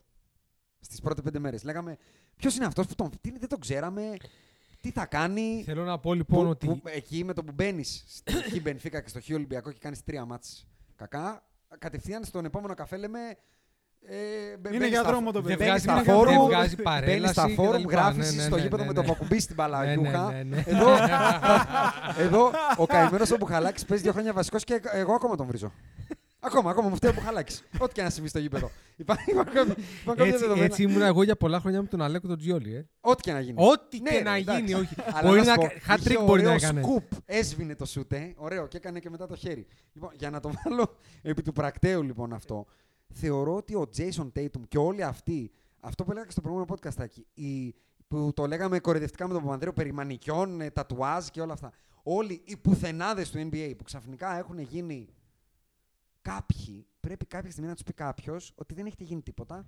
Καταφέρετε κάτι στη ζωή σας. Βρέξτε το πετσάκι το λεγόμενο και μετά λέτε να τα Είναι πούμε. πολλά τα λεφτά ρε, πλέον. Άρα Δηλαδή, πρέπει να δημιουργήσουν. ε, Να σου πω κάτι. Όταν τώρα συζητάμε ότι τα ξέρω εγώ, 60 εκατομμύρια που θέλουν να δώσουν οι Warriors στον Kelly Oubre ουσιαστικά για να τον κάνουν trade μετά, ο Kelly Oubre τα κατουράει. Γιατί πε- αυτό Ναι, ουσιαστικά είναι. και ο, Kelly και ο Oubre. Σρούντερ κατούρισε τα δικά μας. Τα 80, ναι. Τα πόσα, 80. Λοιπόν, ε, 20 το χρόνο τέλος πάντων. Ναι. Όταν βλέπεις λοιπόν ότι ο Κόμπι, ο οποίος στα mid που παίρνει πρωταθλήματα, έπαιρνε 16 εκατομμύρια το χρόνο. Ναι, 17. εντάξει, το ακούω Έτσι. αυτό. Λοιπόν, και τώρα ο Στρούντερ λέει στα 22, λέει έλα τώρα, σε παρακαλώ. Είναι πολύ δύσκολο μετά. Δηλαδή έχουν μια, κατά τη γνώμη μου, ψεύτικη αυτοπεποίθηση. Ναι. Λόγω των χρημάτων που είναι στο λογαριασμό τους. Έτσι λέω εγώ. Κάτσε Μπορεί να να πει πέφτει ο και έξω. Αντρέα και θα σου Θα σου πω και το καταρχήν δικό για να μου. απαντήσω, φαντάζομαι τι ερώτηση ήθελε να μου κάνει ο Αντρέα. Θα σου πω ότι όλη αυτή η πίεση γενικότερα που δημιουργείται από το φανατικό κοινό ε, σε οδηγεί κατά κύριο λόγο ε, στο να σπρώξει τα όρια σου. Έτσι, ότι ε, δεν σου δίνει κανένα περιθώριο να χαλαρώσεις. Κάτι το οποίο δεν πιστεύω ότι συμβαίνει στο NBA. Ναι. Ε, Βέβαια, θα σου πω, συγγνώμη που στο διακόπτω να το Ναι, χώσω ναι. αυτό. Μπορεί να μην σε πιέζει το φανατικό κοινό, αλλά εγώ θεωρώ ότι οι μεγάλοι παίχτες μπορεί να μην πιέζονται από το φανατικό κοινό, αλλά τρέμουν την κακή εμφάνιση και τι θα πει αύριο ο Skip και τα λοιπά. Και αυτό και βλέπεις ότι με το που λέει κάτι ο Skip, πάνε το απαντάνε στο Twitter, στη συνέντευξη λένε ο Skip μου. Κατάλαβες, δεν έχουν τη θύρα 7 και τη 13, αλλά εκεί το media το παίρνουν πολύ σοβαρά. Δεν είναι όπως εδώ που τρίχνουν δύο φάπε, που τον είδαν έξω στο δημοσιογράφο και λένε αγοράκι μου, να σου δώσει δύο εισιτήρια να φέρεις την κοπέλα σου στο γήπεδο. ε, θα σου πω, εκεί είναι το greatness. Ναι. ήθελα να πω εγώ. Ε, μ, ο κόσμος και αυτό που έχουμε τουλάχιστον εμείς στο ποδόσφαιρο είναι ότι ε, καταλαβαίνεις λίγο και πού βρίσκεσαι. Έτσι, το μέγεθος δηλαδή του κλαμπ. Ναι. Ε, όσον αφορά το NBA δεν έχει τόσα πολλά franchise πέραν των Με Lakers. πίεση οπα, οπαδική τέλος Ναι, πάντων. οπαδική. Αλλά το greatness του κάθε παίκτη οδηγεί το franchise. Δεν μπορώ να φανταστώ δηλαδή ότι το Cleveland, αν δεν υπήρχε το greatness του LeBron, ότι θα εμφανιζόταν ας πούμε, μια προσωπικότητα και θα έλεγε πω, πω είμαι στο Cleveland, πρέπει να πάρω πρωτάθλημα. Δεν έχεις πάρει 52 χρόνια. Γιατί να πάρεις τώρα; Κατάλαβε. Και τα λεφτά θα έρθουν. Ούτως ή αλλιώς. Ναι, δηλαδή το ακριβώς. μόνο πράγμα που έχω να κάνω εγώ εδώ είναι να γίνω ο start Να της κερδίσεις. ομάδας. Μμ. Go to guy, 20-25 εκατομμύρια το χρόνο, γεια σας, φυλάκια. Ε, οπότε θεωρώ ότι τη διαφορά την κάνει το greatness του παίχτη. Εάν ένας παίχτης νιώθει άσχημα να χάνει γιατί είναι competitive, Jimmy B, Ναι. LeBron, Steph, ε, είναι από μόνο του αυτό, θα κάνει και όλη την υπόλοιπη ομάδα να πει ότι πάμε, ξέρω εγώ, εάν έχει ο Ή ίδιος οι την λίγοι θα προσωπικότητα. σπάσουν, Οι βλέπε λίγοι- Towns. Ακριβώς, οι λίγοι θα σπάσουν. Τώρα, εάν έχεις τον Dennis Ruder, που δεν πρόκειται να πάρει πρωτάθλημα ποτέ στην καριέρα του, εικάζω, δεν ξέρω, φαντάζομαι, έτσι. Εκτός αν παίζουν Lakers. Εκτός αν παίζει στους Lakers, και λέει όχι, βλέπεις ότι η προτεραιότητά του είναι άλλη. Άρα θεωρώ ότι αυτόματα και ο LeBron, π.χ., που πιστεύω ότι αύριο μεθαύριο μπορεί να κάνει και λίγο πίσω στα λεφτά για να φέρει έναν άλλο καλό παίχτη για να πάρει και άλλο πρωτάθλημα με τους Lakers, αν- ανάλογα τι λέει το μυαλό του, δεν ξέρω. Ε, δεν υπάρχει το greatness. Σου λέει ο Σρούντερ, όχι, θέλω τα λεφτά. Και μπορεί να πάει, ξέρω εγώ, στην Ουάσιγκτον, μπορεί να πάει στη Μινεσότα. Μωρέ, να, πάει να τα σου πω λεφτά. κάτι. Ε, πρόσεξε. Εγώ πάντα είμαι υπέρ του οι παίχτες να παίρνουν τα λεφτά. Οκ. Ωραία. Και ταυτόχρονα και ο Λεμπρόν να τα παίρνει τα λεφτά. Ο Λεμπρόν έχει μια λογική τον τελευταίο καιρό που δεν παίρνει pay cuts. Το ότι εγώ σε ένα free market, αν δεν υπήρχε cap, εγώ θα έπαιρνα 250 το χρόνο. Ισχύει. Τόσα θα, αυτό είναι το market value Ναι. του Λεμπρόν σε ένα non-capped Ναι, ναι, ξεκάθαρα. salary. ξεκάθαρα. Έτσι. λοιπόν, Εύκολα. Μπράβο. Λοιπόν, ε, οπότε δεν θα πάρω pay cut και στην τελική, να και που, που δεν πήρε, πή- πήρε τον Άντονι Ντέιβις και πήρε πρωτάθλημα. Δηλαδή θέλω να πω είναι ο Λεμπρόν. Ένας παίκτης, εμένα δεν με, δεν με ενοχλεί τόσο το γεγονός ότι θα κυνηγήσουν τα λεφτά γιατί στο, στο τέλος της ημέρας η δουλειά τους είναι και για τη δουλειά τους θέλουν να πληρωθούν και σ- μία ζωή έχουμε να ζήσουμε καλά, τα αυτά, η οικογένειά μου, τα σπίτια μου Ναι. κτλ. Οκ, δεκτά όλα αυτά. Λοιπόν, το θέμα είναι ότι το να βγαίνεις και να το διατυμπανεί και να το διαλαλείς αυτό, ότι ε, ε, ήταν λίγα, I don't think so κτλ. Ναι, τα λέμε το καλοκαίρι. Τα λέμε το καλοκαίρι. Λοιπόν, εγώ αυτά δεν μπορώ. Δηλαδή, το γεγονός του ότι κάνεις τόσο ξεκάθαρο ότι βρέξεις χιονίσει, εγώ θέλω παραπάνω. Δηλαδή, δεν αφήνεις την πιθανότητα. Δεν υπάρχει το fail. Δηλαδή, το, το θεωρεί λοιπόν ο παίκτης Dennis Ruder ότι τα 20 εκατομμύρια των Lakers είναι το base. Ναι, ναι, ναι. γιατί Αυτά ούτως ή τα άλλως έχω. θα βρω παραπάνω. Αυτά τα έχω. Κάτσε να δω τι θα Έτσι. πιάσω. Και η αλήθεια είναι ότι αυτό τους βγαίνει των παίχτων. Μόνο ένας δεν έχει καταφέρει να το κάνει αυτό. Και λέγεται KCP. Ισχύει. Ο οποίος Ισχύει. τα έχασε από την Detroit και ακόμα δεν τα βγάζει. Ισχύει, παρότι ισχύει. παίρνει πολλά. Ισχύει. Ακή, ε, θέλω να, να ρωτήσω και κάτι άλλο που το είχα στο νου μου. Ε, Λούκα Ντόνσιτς, ε, ε, Jason Tatum, Trey Young, όλη αυτή η νέα γενιά. Βλέπεις κάποιον πραγματικά να ξεχωρίζει και να μπορεί να πάρει τη σκητάλη; Ε, όχι. Γιατί ε, με- Το εγώ, σκεφτόμουν πρόσφατα αυτό ένα που πολύ λες. βασικό take που ήθελα Το να βλέπω πω και περί- συνέχεια. περίμενα να έρθει ο Αντρέας για να το πω. Που μ' μ' αρέσει πολύ να παίρνω το take του επαγγελματία, γιατί ο επαγγελματίας. Εμείς εντάξει, τα βλέπουμε πολύ ρομαντικά. Ο επαγγελματίας τα βλέπει πολύ κοινικά και το θέλω αυτό το κοινικό. Ε, δεν, δηλαδή, η φετινή σεζόν, παιδιά, είναι ψιλοαδιάφορη, θα τη χαρακτηρίσω. Μόνο πριν προχωρήσουμε σε αυτό, ήθελα να κάνω ένα σχόλιο σε αυτό που λέγατε Ναι, ναι. πριν για Ρίξτε το, για το θέμα του, της εξωτερικής πίεσης. Ναι. Ε, δεν ξέρω αν ακριβώς είπε Τι; αυτό ο Αντρέας όταν έλεγε για το greatness. Πάντως, για μένα, αν χρειάζεσαι εξωτερική πίεση, σαν παίχτη ή σαν επαγγελματίας σε οτιδήποτε, Ναι. ε, δεν είσαι αρκετά μεγάλος. Εντάξει, εγώ Κατά θα τη πω ότι το γνώμη έξτρα κίνητρο, όπως είδαμε και στο Last Dance, δηλαδή το ότι θα βρεις ένα. τον BJ Το Armstrong. βρίσκεις γιατί εξ Μπράβο. αρχής είσαι αυτός ο τύπος Αν όμως. ψάχνεις, Αυτό θέλω αν να πω. ψάχνεις θα βρεις. Υ- Υπάρχουν Motor. και παίκτε που θα το γράψουν και θα τους πάρει και θα πάει προς τα κάτω. Ναι. Κατάλαβες. Για μένα, ε, ο- ο- σε, οποιο- σε οτιδήποτε και αν κάνεις, αν χρειάζεσαι κάποιον να σε σπρώξει, εξ αρχής υπάρχει κάποιο πρόβλημα γιατί δεν θα υπάρχει πάντα κάποιος να σε σπρώξει ενδεχομένως. Ακριβώς αυτό πήγα να πω τώρα. Ότι πλέον στο NBA είσαι επιτυχημένος απριόρι με το που κάνεις πέντε ωραία πράγματα και πει ο Bill Simmons και ο Skip Bayless ότι είσαι το τάδε και ο Tatum και ο Lonzo και ο Monzo. Κατευθείαν Γι' είσαι. αυτό, άμα- Έχεις ε, κλειδώσει ότι θα παίρνω 30 για τα επόμενα 10 χρόνια, θα είμαι franchise, δεν θα με ενοχλεί κανείς και άμα πάρω και κούπα, είμαι κατευθείαν για Hall of Fame, θα αρχίσουν να συζητάνε στα τέτοια αν είμαι καλύτερος. Έβλεπα παιδιά τη προάλλες Max Kellerman να λέει ότι ο Damien Lillard και ο James Harden είναι καλύτερος επιθετικός, ε, καλύτερη επιθετική παίκτης από τον Steph Curry. Και ήθελα να πάρω και το κεφάλι μου να το περάσουμε στον τοίχο. Ε, Καλά, εντάξει, δεν έχει πει, έχει πει και χειρότερα. Ρε, εσύ, ο Max Keller Όχι, box το, κάνει. το λέω γιατί βλέπεις πόσο εύκολα ψάχνουν να φτιάξουν κόντρες. Πρέπει να φτιάξουν ένα narrative κι αυτοί. rankings, Στο- αλλιώς θα narrative. κλείσουν, στο, ρε, θέμα, έτσι, στο θέμα του Στεφ Κάρη, εδώ πέρα, η Έχεις για το φετινή τέλος σεζόν. Όμως, έτσι, έχεις για το τέλος. Ναι, Ε, κράτα Να, το. να σβήσω στο Κράτα το, τέλος. ναι. Κράτησε το. Για να του βάλω. Αν πάμε. άκουγες το Max Kellerman, πάντως να ξέρεις θα είχαν έρθει εξωγήινοι από τον Άρη στην ε, γη. Γενικά εννοείς. Γιατί θα έπαιρνε το σούτο η Γκουοντάλα. Ναι, βέβαια. βέβαια, Το βέβαια. λέω να το ξέρεις, γιατί Βέβαια. εντάξει δεν μπορώ. Ναι, δηλαδή, ναι, επειδή όχι. αποφεύγετε να μιλάτε για κάποιους, γιατί Ναι. δεν αξίζουν ας πούμε, την Ναι. προσοχή, το λέω εντάξει, γιατί ο Max Kellerman νομίζω ότι είναι ένας. Είναι, ναι. Είναι, ναι. εντάξει, ναι. γι' αυτό το λέω. Πάντως, Αλλά ε, ξέρεις γιατί το λέω. Γιατί ε, βλέπουμε τη φετινή σεζόν και τη χαρακτηρίζω αδιάφορη με τη λογική ότι είναι αδιάφορο ότι θα καταλήξουν οι Lakers. Στη Δύση, αν δεν υπάρξουν οι Clippers, ειδικά μετά τον Τζαμάλ Μάρεϊ, υπάρχουν μόνο οι Lakers. Λαμβάνοντας υπόψη ότι σε full capacity δύσκολα θα δούμε αρένες, έτσι. Όχι, εγώ ξυλώ και με γεμάτα γήπεδα. Με μειονέκτημα έδρα θα με ζωρίσουν οι Utah Jazz. Ή ο DeAndre Ayton τώρα και ο Michael Bridges. Έλα ρε τώρα, σε παρακαλώ. Ναι, εντάξει. και αλήθεια στην είναι αυτό. Ανατολή, αυτά που λέμε ότι θα είναι ωραία τα playoff και θα είναι ανταγωνιστικά και δεν ξέρω εγώ τι. Δεν, δηλαδή, δεν βλέπω αυτό που έβλεπα πριν 5-6 χρόνια που έβλεπα το LeBron στο prime του. Μόλις είχαν ξεπεταχτεί οι Golden State, αλλά είχα και τους OKC να είναι πολύ intriguing. Α πούμε, ομάδα, ο Durant, ο Harden κτλ. Μετά που φύγε ο Harden, πήγε στη- στο Houston. Έλεγα μήπως και τι και πώς. Υπήρχαν οι Clippers, υπήρχαν ακόμα οι San Antonio, έστω και στα, τελευ- στα πολύ τελευταία τους. Τώρα δηλαδή, κοιτάω μία-μία τις ομάδες και αν δεν με απατά η εκτίμηση του μυαλού μου, να το πω έτσι, πολύ, εκτός από τη Φιλαδέλφια στην Ανατολή και εκτός από τους χαροκαμένους πλέον Denver, δεν βλέπω μια ομάδα up and coming. Δηλαδή, ωραία ομάδα το Milwaukee, αλλά δεν νομίζω ότι μπορεί να πάει παραπάνω. Δηλαδή, αυτό είναι. το Κοίταξε να Milwaukee. δεις. Ωραία, συγγνώμη, ωραία ομάδα η Ατλάντα και ναι. εγώ έχω μούρλα με τον Trey Young. Αλλά δεν μπορεί να είναι ο Trey Young ο επόμενος δυνάστη του NBA τώρα. Μην τρελαθούμε. Όχι, ο επόμενος δυνάστης του NBA μπορεί να είναι ο Zion. Ακριβώς. Να σου πω κάτι. Και ο Ζάιον, εκεί που ήθελα πάλι να, πω, να, να το πω και αυτό. Ο Ζάιον, 90% αυτή η ομάδα θα μείνει έξω από το, top- από το 7-10. Εντάξει, είναι η πρώτη του σεζόν όμως. Ουσιαστικά εγώ τη μετράω σαν πρώτη σεζόν. Ναι, ρε, εσύ, αλλά ίσως, Δηλαδή πρέπει απλά να Έχουν ξεπεράσει. Ένα ωραίο κόρ πάντως. Πρέπει να ξεπεράσεις απλά το Σαν Αντώνιο που ουσιαστικά έχει ρίξει λευκή πετσέτα και απλά εσύ δεν μπορεί να κερδίσεις για να το Ναι, αλλά περάσεις. α, σου θυμίζω ότι στην αρχή της σεζόν ότι γενικά ο Stan the Man εκεί πέρα έχει κάνει διάφορες. Ναι, έχει κάνει διάφορες, κάνει έχει πολύ κάνει μαγειρίο διάφορες. εκεί πέρα. Έχει κάνει διάφορες, ναι. Έτσι. Αλλά Θέλω να πω ξέρω, λοιπόν δεν ότι ψήνομαι. δεν μπορώ εγώ αυτή τη στιγμή τον, τον Zion ειδικά δεν θα τον κρίνω Ναι. στην ουσιαστικά πρώτη του σεζόν που παίζει Ναι. γεμάτη. Θα περιμένω γιατί στην ουσία ούτε ο LeBron την πρώτη σεζόν πήγε στα playoffs. Θα περιμένω να δω του χρόνου, θα περιμένω να δω πώς θα πάει η πορεία. Δεν ψαρώνω ε, με Trey Young, με Tatum, με όλο αυτό το συμφερτό δεν ψαρώνω. Δεν ψαρώνω με τον Λούκα.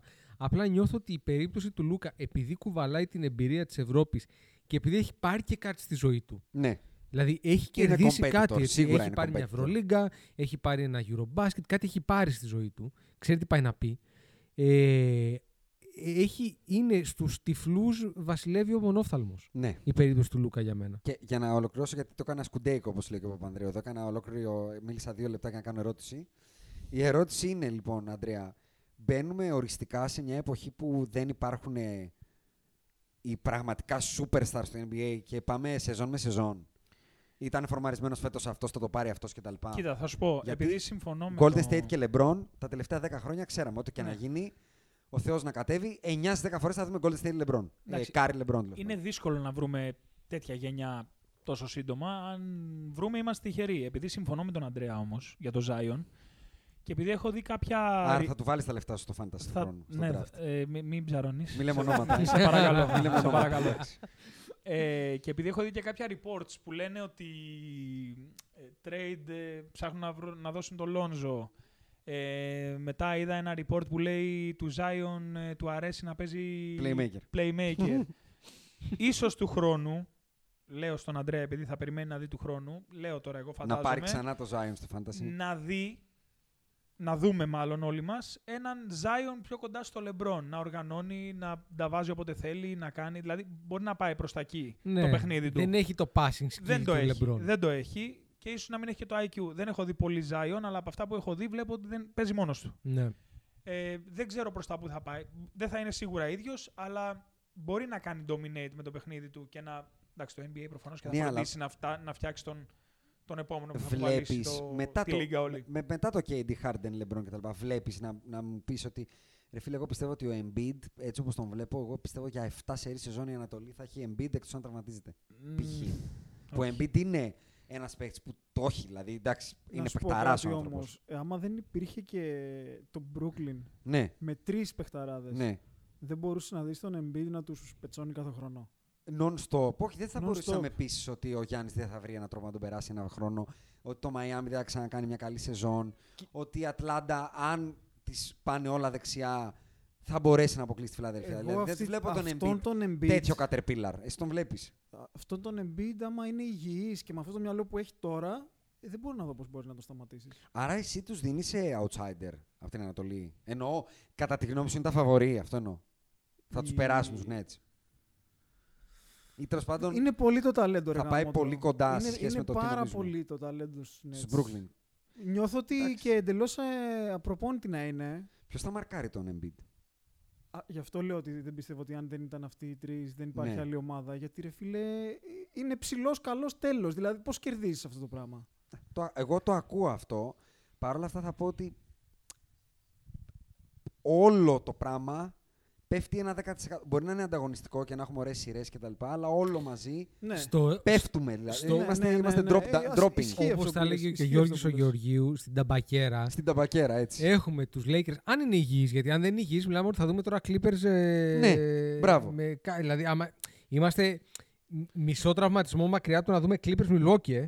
Τελικούς. Ναι. Ναι. ρε, ναι, ναι. Λοιπόν, ε, Ένα Durant και ένα LeBron. Αυτό. Δηλαδή να μην μπορέσει να γυρίσεις ο Λεμπρόν και ο Τουράντ. Λοιπόν, αλλά νιώθω ότι ευρύτερα το θέμα του Superstar και εκεί πάλι ενδεχομένως είναι τα λεφτά. Γιατί εγώ σας ρωτάω, δεν βλέπω ποδόσφαιρο, αλλά σας ρωτάω. Αύριο και μεθαύριο, ο- η λογική, μάλλον όχι η λογική, όπου να είναι Μέση και Ρονάλντο, γιοκ, έτσι, θα σταματήσουν να παίζουν. Τι Ναι. υπάρχει από πίσω, υπάρχει από πίσω Μέση και Ρονάλντο; Εντάξει, αυτό είναι μια μεγάλη κουβέντα που την κάναμε και την προηγούμενη φορά με τον Βασίλη, ότι γενικά υπάρχει μια ένδια ταλέντου, να, να πάρει και ο Ανδρέας δικά του να μας πει.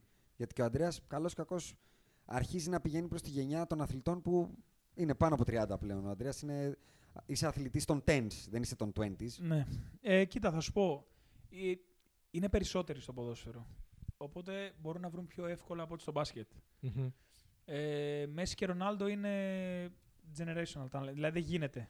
Είναι one, one of a kind. Δεν θα το ξαναδείς, Λέω, θε, δεν θα το θεωρείς εσύ στη ξαναδείς. ζωή σου. Αυτούς τους συνδυασμούς δεν θα τους ξαναδείς. Ναι. Έτσι. Αυτό το commitment του Ρονάλντο και αυτό το. Το, Talent. άλλο, Το τελ- God given του τελείως- Μέση. Ναι, το τελείως ταλέντο, ας πούμε, το, το pure. Ε, έρχονται. Έχουν αρχίσει, φροντίζουν, δόξα τω Θεώ, στο ποδόσφαιρο, δεν έχουμε παράπονο. Φροντίζουν από τα 19-20 Ναι. να, να φτιάχνουν ε, είδωλα. Και θεωρώ ότι το ένα που έχει αποδείξει και σε πολύ υψηλό επίπεδο ότι μπορεί να πάει το ποδόσφαιρο μπροστά τουλάχιστον τα- για τα επόμενα 10 με 12 χρόνια είναι ο Εμπαπέ. Οκ, γιατί έχει πάρει και ένα παγκόσμιο Ναι, ναι, κύπελλο στα ζόρικος, δεκα- στα ζόρικος. 19, έτσι. Στα 10... 18 νομίζω. Τώρα, πιτσιρικάς δεν ξέρω αν το σχολή έχει τέλος κλείσει το πάντων. 2018 ε, στα 20. Μμμ. Πήρε στα 20 το παγκόσμιο, έτσι. Είναι το 98 ο Οκ, Εμπαπέ. οκ. Ε, και τώρα φτιάχνουν τον Χάλαντ σιγά σιγά, ο οποίος δεν έχει αποδείξει ακόμα τίποτα σε υψηλό επίπεδο. Ναι, είναι Δηλαδή, ο Λεβαντόφσκι. Μπράβο, ή να του πάει την 2021. Dortmund δηλαδή σε ένα τελικό Champions League που είναι νωρίς βέβαια γιατί τώρα πήγε το παιδί. Αλλά να πάει σε μια ομάδα τέλος πάντων και να κάνει αυτό το dominate που έκανε ο Cristiano Ronaldo από το 13, από το 14, το τελικό δηλαδή του Νταλούζ, μέχρι το 19 ας πούμε, Ναι. που έφυγε και πήγε στη Juventus. Θεωρώ όμως ότι είναι πιο εύκολο να βρεις ε, παίκτες τέτοιους. Δεν μπορείς να βρεις ίσως το ίδιο ταλαντούχου γιατί όσο περνάνε τα χρόνια γίνεται πιο αθλητικό το παιχνίδι. Άρα Το τον, λέω- α, τον, δεν ξεχωρίζει εύκολα η τρίπλα, ας πούμε. Ναι, θα Γιατί και να ξεχωρίσει μου κάνεις η τρίπλα σε απόφαση. πρόλαβα. Θα ξεχωρίσει η απόφαση. Το λέω διότι τι γίνεται λοιπόν. Στο NBA αντίστοιχα ε, πήγαμε λοιπόν από το gap για μένα, γιατί η- η- το Kobe era για μένα είναι ένα gap. γιατί δεν βέβαια, είδαμε βέβαια. κάτι καινούριο στο NBA. Βέβαια, βέβαια. Οπότε πήγαμε στο LeBron Steph που είδαμε δύο πράγματα τα οποία Και σε στο KD. τέτοια μορφή Και δεν στο είχαμε KD, ξαναδεί. έτσι. Ένα hybrid και KD. Ένα hybrid σαν το LeBron που τα κάνω όλα, έχω το τέλειο σώμα, με έφτιαξε ο Θεός στο σωλήνα. Δηλαδή, σε εργαστήριο να φτιάχνεις ένα μπασκετμπολίστα θα βγάλεις το LeBron. Ναι. Οκ. Ε, έχεις τον KD που έφτιαξε ένα 7 footer ο οποίος παίζει σαν guard. Και έχεις τον Steph ο οποίος είναι. Δεν, Αυτός με- είναι ο τα- once in a lifetime αθλητής Ναι, γενικά. λοιπόν, ε, δε- δε- δεν είναι εύκολο να το περιγράψω με λόγια γενικά. Όλα 99 Οκ. στο 2K, ναι. Ναι, Λοιπόν, όλα, όλα, όλα. όλα, όλα. Λοιπόν, και από εκεί ακόμα και ο Ζα... Δηλαδή, ε, μπροστά σε αυτούς ο Λούκα δεν φαίνεται απλά με. Είναι σαν φασολάδα χωρίς αλάτι. Ε, εγώ γι' αυτό ανέφε... ε, είπατε και το Σλάιν και είπα και τον Embiid. Γιατί αν μου λέγες πες μου δύο ανθρώπους που τους βλέπεις απλά και λες αυτό μάλλον δεν το έχω ξαναδεί, είναι μόνο αυτοί. Το Λούκα Ντόνσιτς τον έχω ξαναδεί, απλά όχι με τόσα κιλά και όχι τόσο αργό. Αυτό. Αλήθεια. Το έχω ξαναδεί όμως. Ο Ένα Μου- πολύ καλό point forward, εγκεφαλικό, με ε, καλαμπαλίκια και δεν ξέρω εγώ. Αλλά το παιδί ούτε μπορεί να πηδήξει εκεί που πηδάει ο Λεμπρόν, ούτε μπορεί να τρέξει όσο πηδα- τρέχει ο Λεμπρόν, ούτε να μαρκάρει όπως το μαρκάρει ο Λεμπρόν. Και καλός ή κακός, white man can't jump. Δηλαδή δεν μπορεί να γίνει ο Λεμπρόν να πάρει πέντε σαπάκια να πάρει την κούπα. Δεν μπορεί να το κάνει αυτό. Δεν μπορεί να κουβαλήσει Συμφωνώ. ο Σε- Λούκα σε- Ντόνσιτς. σε αυτό συμφωνώ Δεν εγώ. μπορεί να κουβαλήσει ο Τρέι γιατί έχει physical ε, μειονεκτήματα τα οποία ο Στεφ, γιατί πολλές φορές τον συγκρίνω με τον Στεφ, ε, επειδή εγώ είμαι fan του Τρέι, διαβάζω και τους fan του Τρέι. Τον συγκρίνω με τον Στεφ. Ο Στεφ δεν είχε τόσο physical deficient. Δηλαδή ο Τρέι είναι κατηγορία φτερού, ε. Τα έχουμε ξαναπεί. Ο Στεφ δούλεψε πάρα πολύ το κορμί του. Μετά, δηλαδή, μόλις μπήκε στο NBA, άμα δούμε το κορμί του Ναι. Στεφ.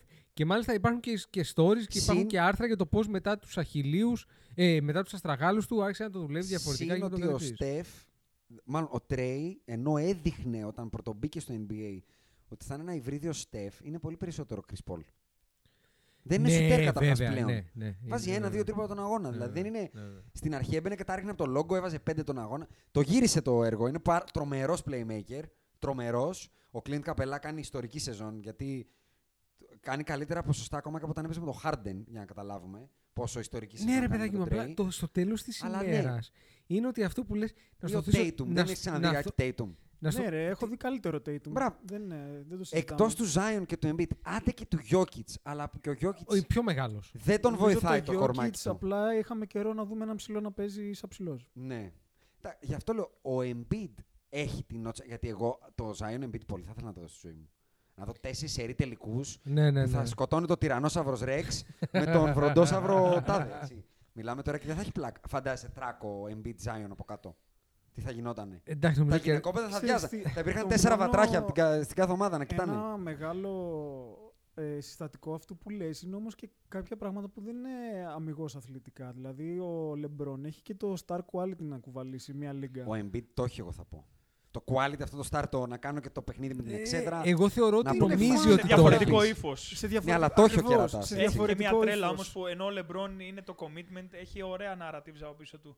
Ο άλλος, ας πούμε, βλέπει Dragon Ball πριν τα παιχνίδια. Δηλαδή έχει μια άλλη τρέλα. Ναι, αλλά αυτό είναι αυτό που λέμε sui generis που λένε. Έχει, έχει, είναι, ξεχω... είναι διαφορετικός από εμάς. Ναι. Δεν Μπορεί- είναι ένας usual άνθρωπος. Μπορεί να... Ένας άνθρωπος 2-20 που βγαίνει κλαίγοντας ε, επειδή ξέρεις τι, αποκλείστηκε. μπορεί όμως- Εσύ έχεις κλάψει από τη ζωή σου on camera; Ο Ό,τι και να έχεις κάμερα πάθει. όχι, αλλά εκτός ναι. Άλλο on camera όμως πρέπει Όχι, να, ποτέ. πρέπει να έχεις και μια άγνοια του image σου για να πεις αυτή τη στιγμή δεν...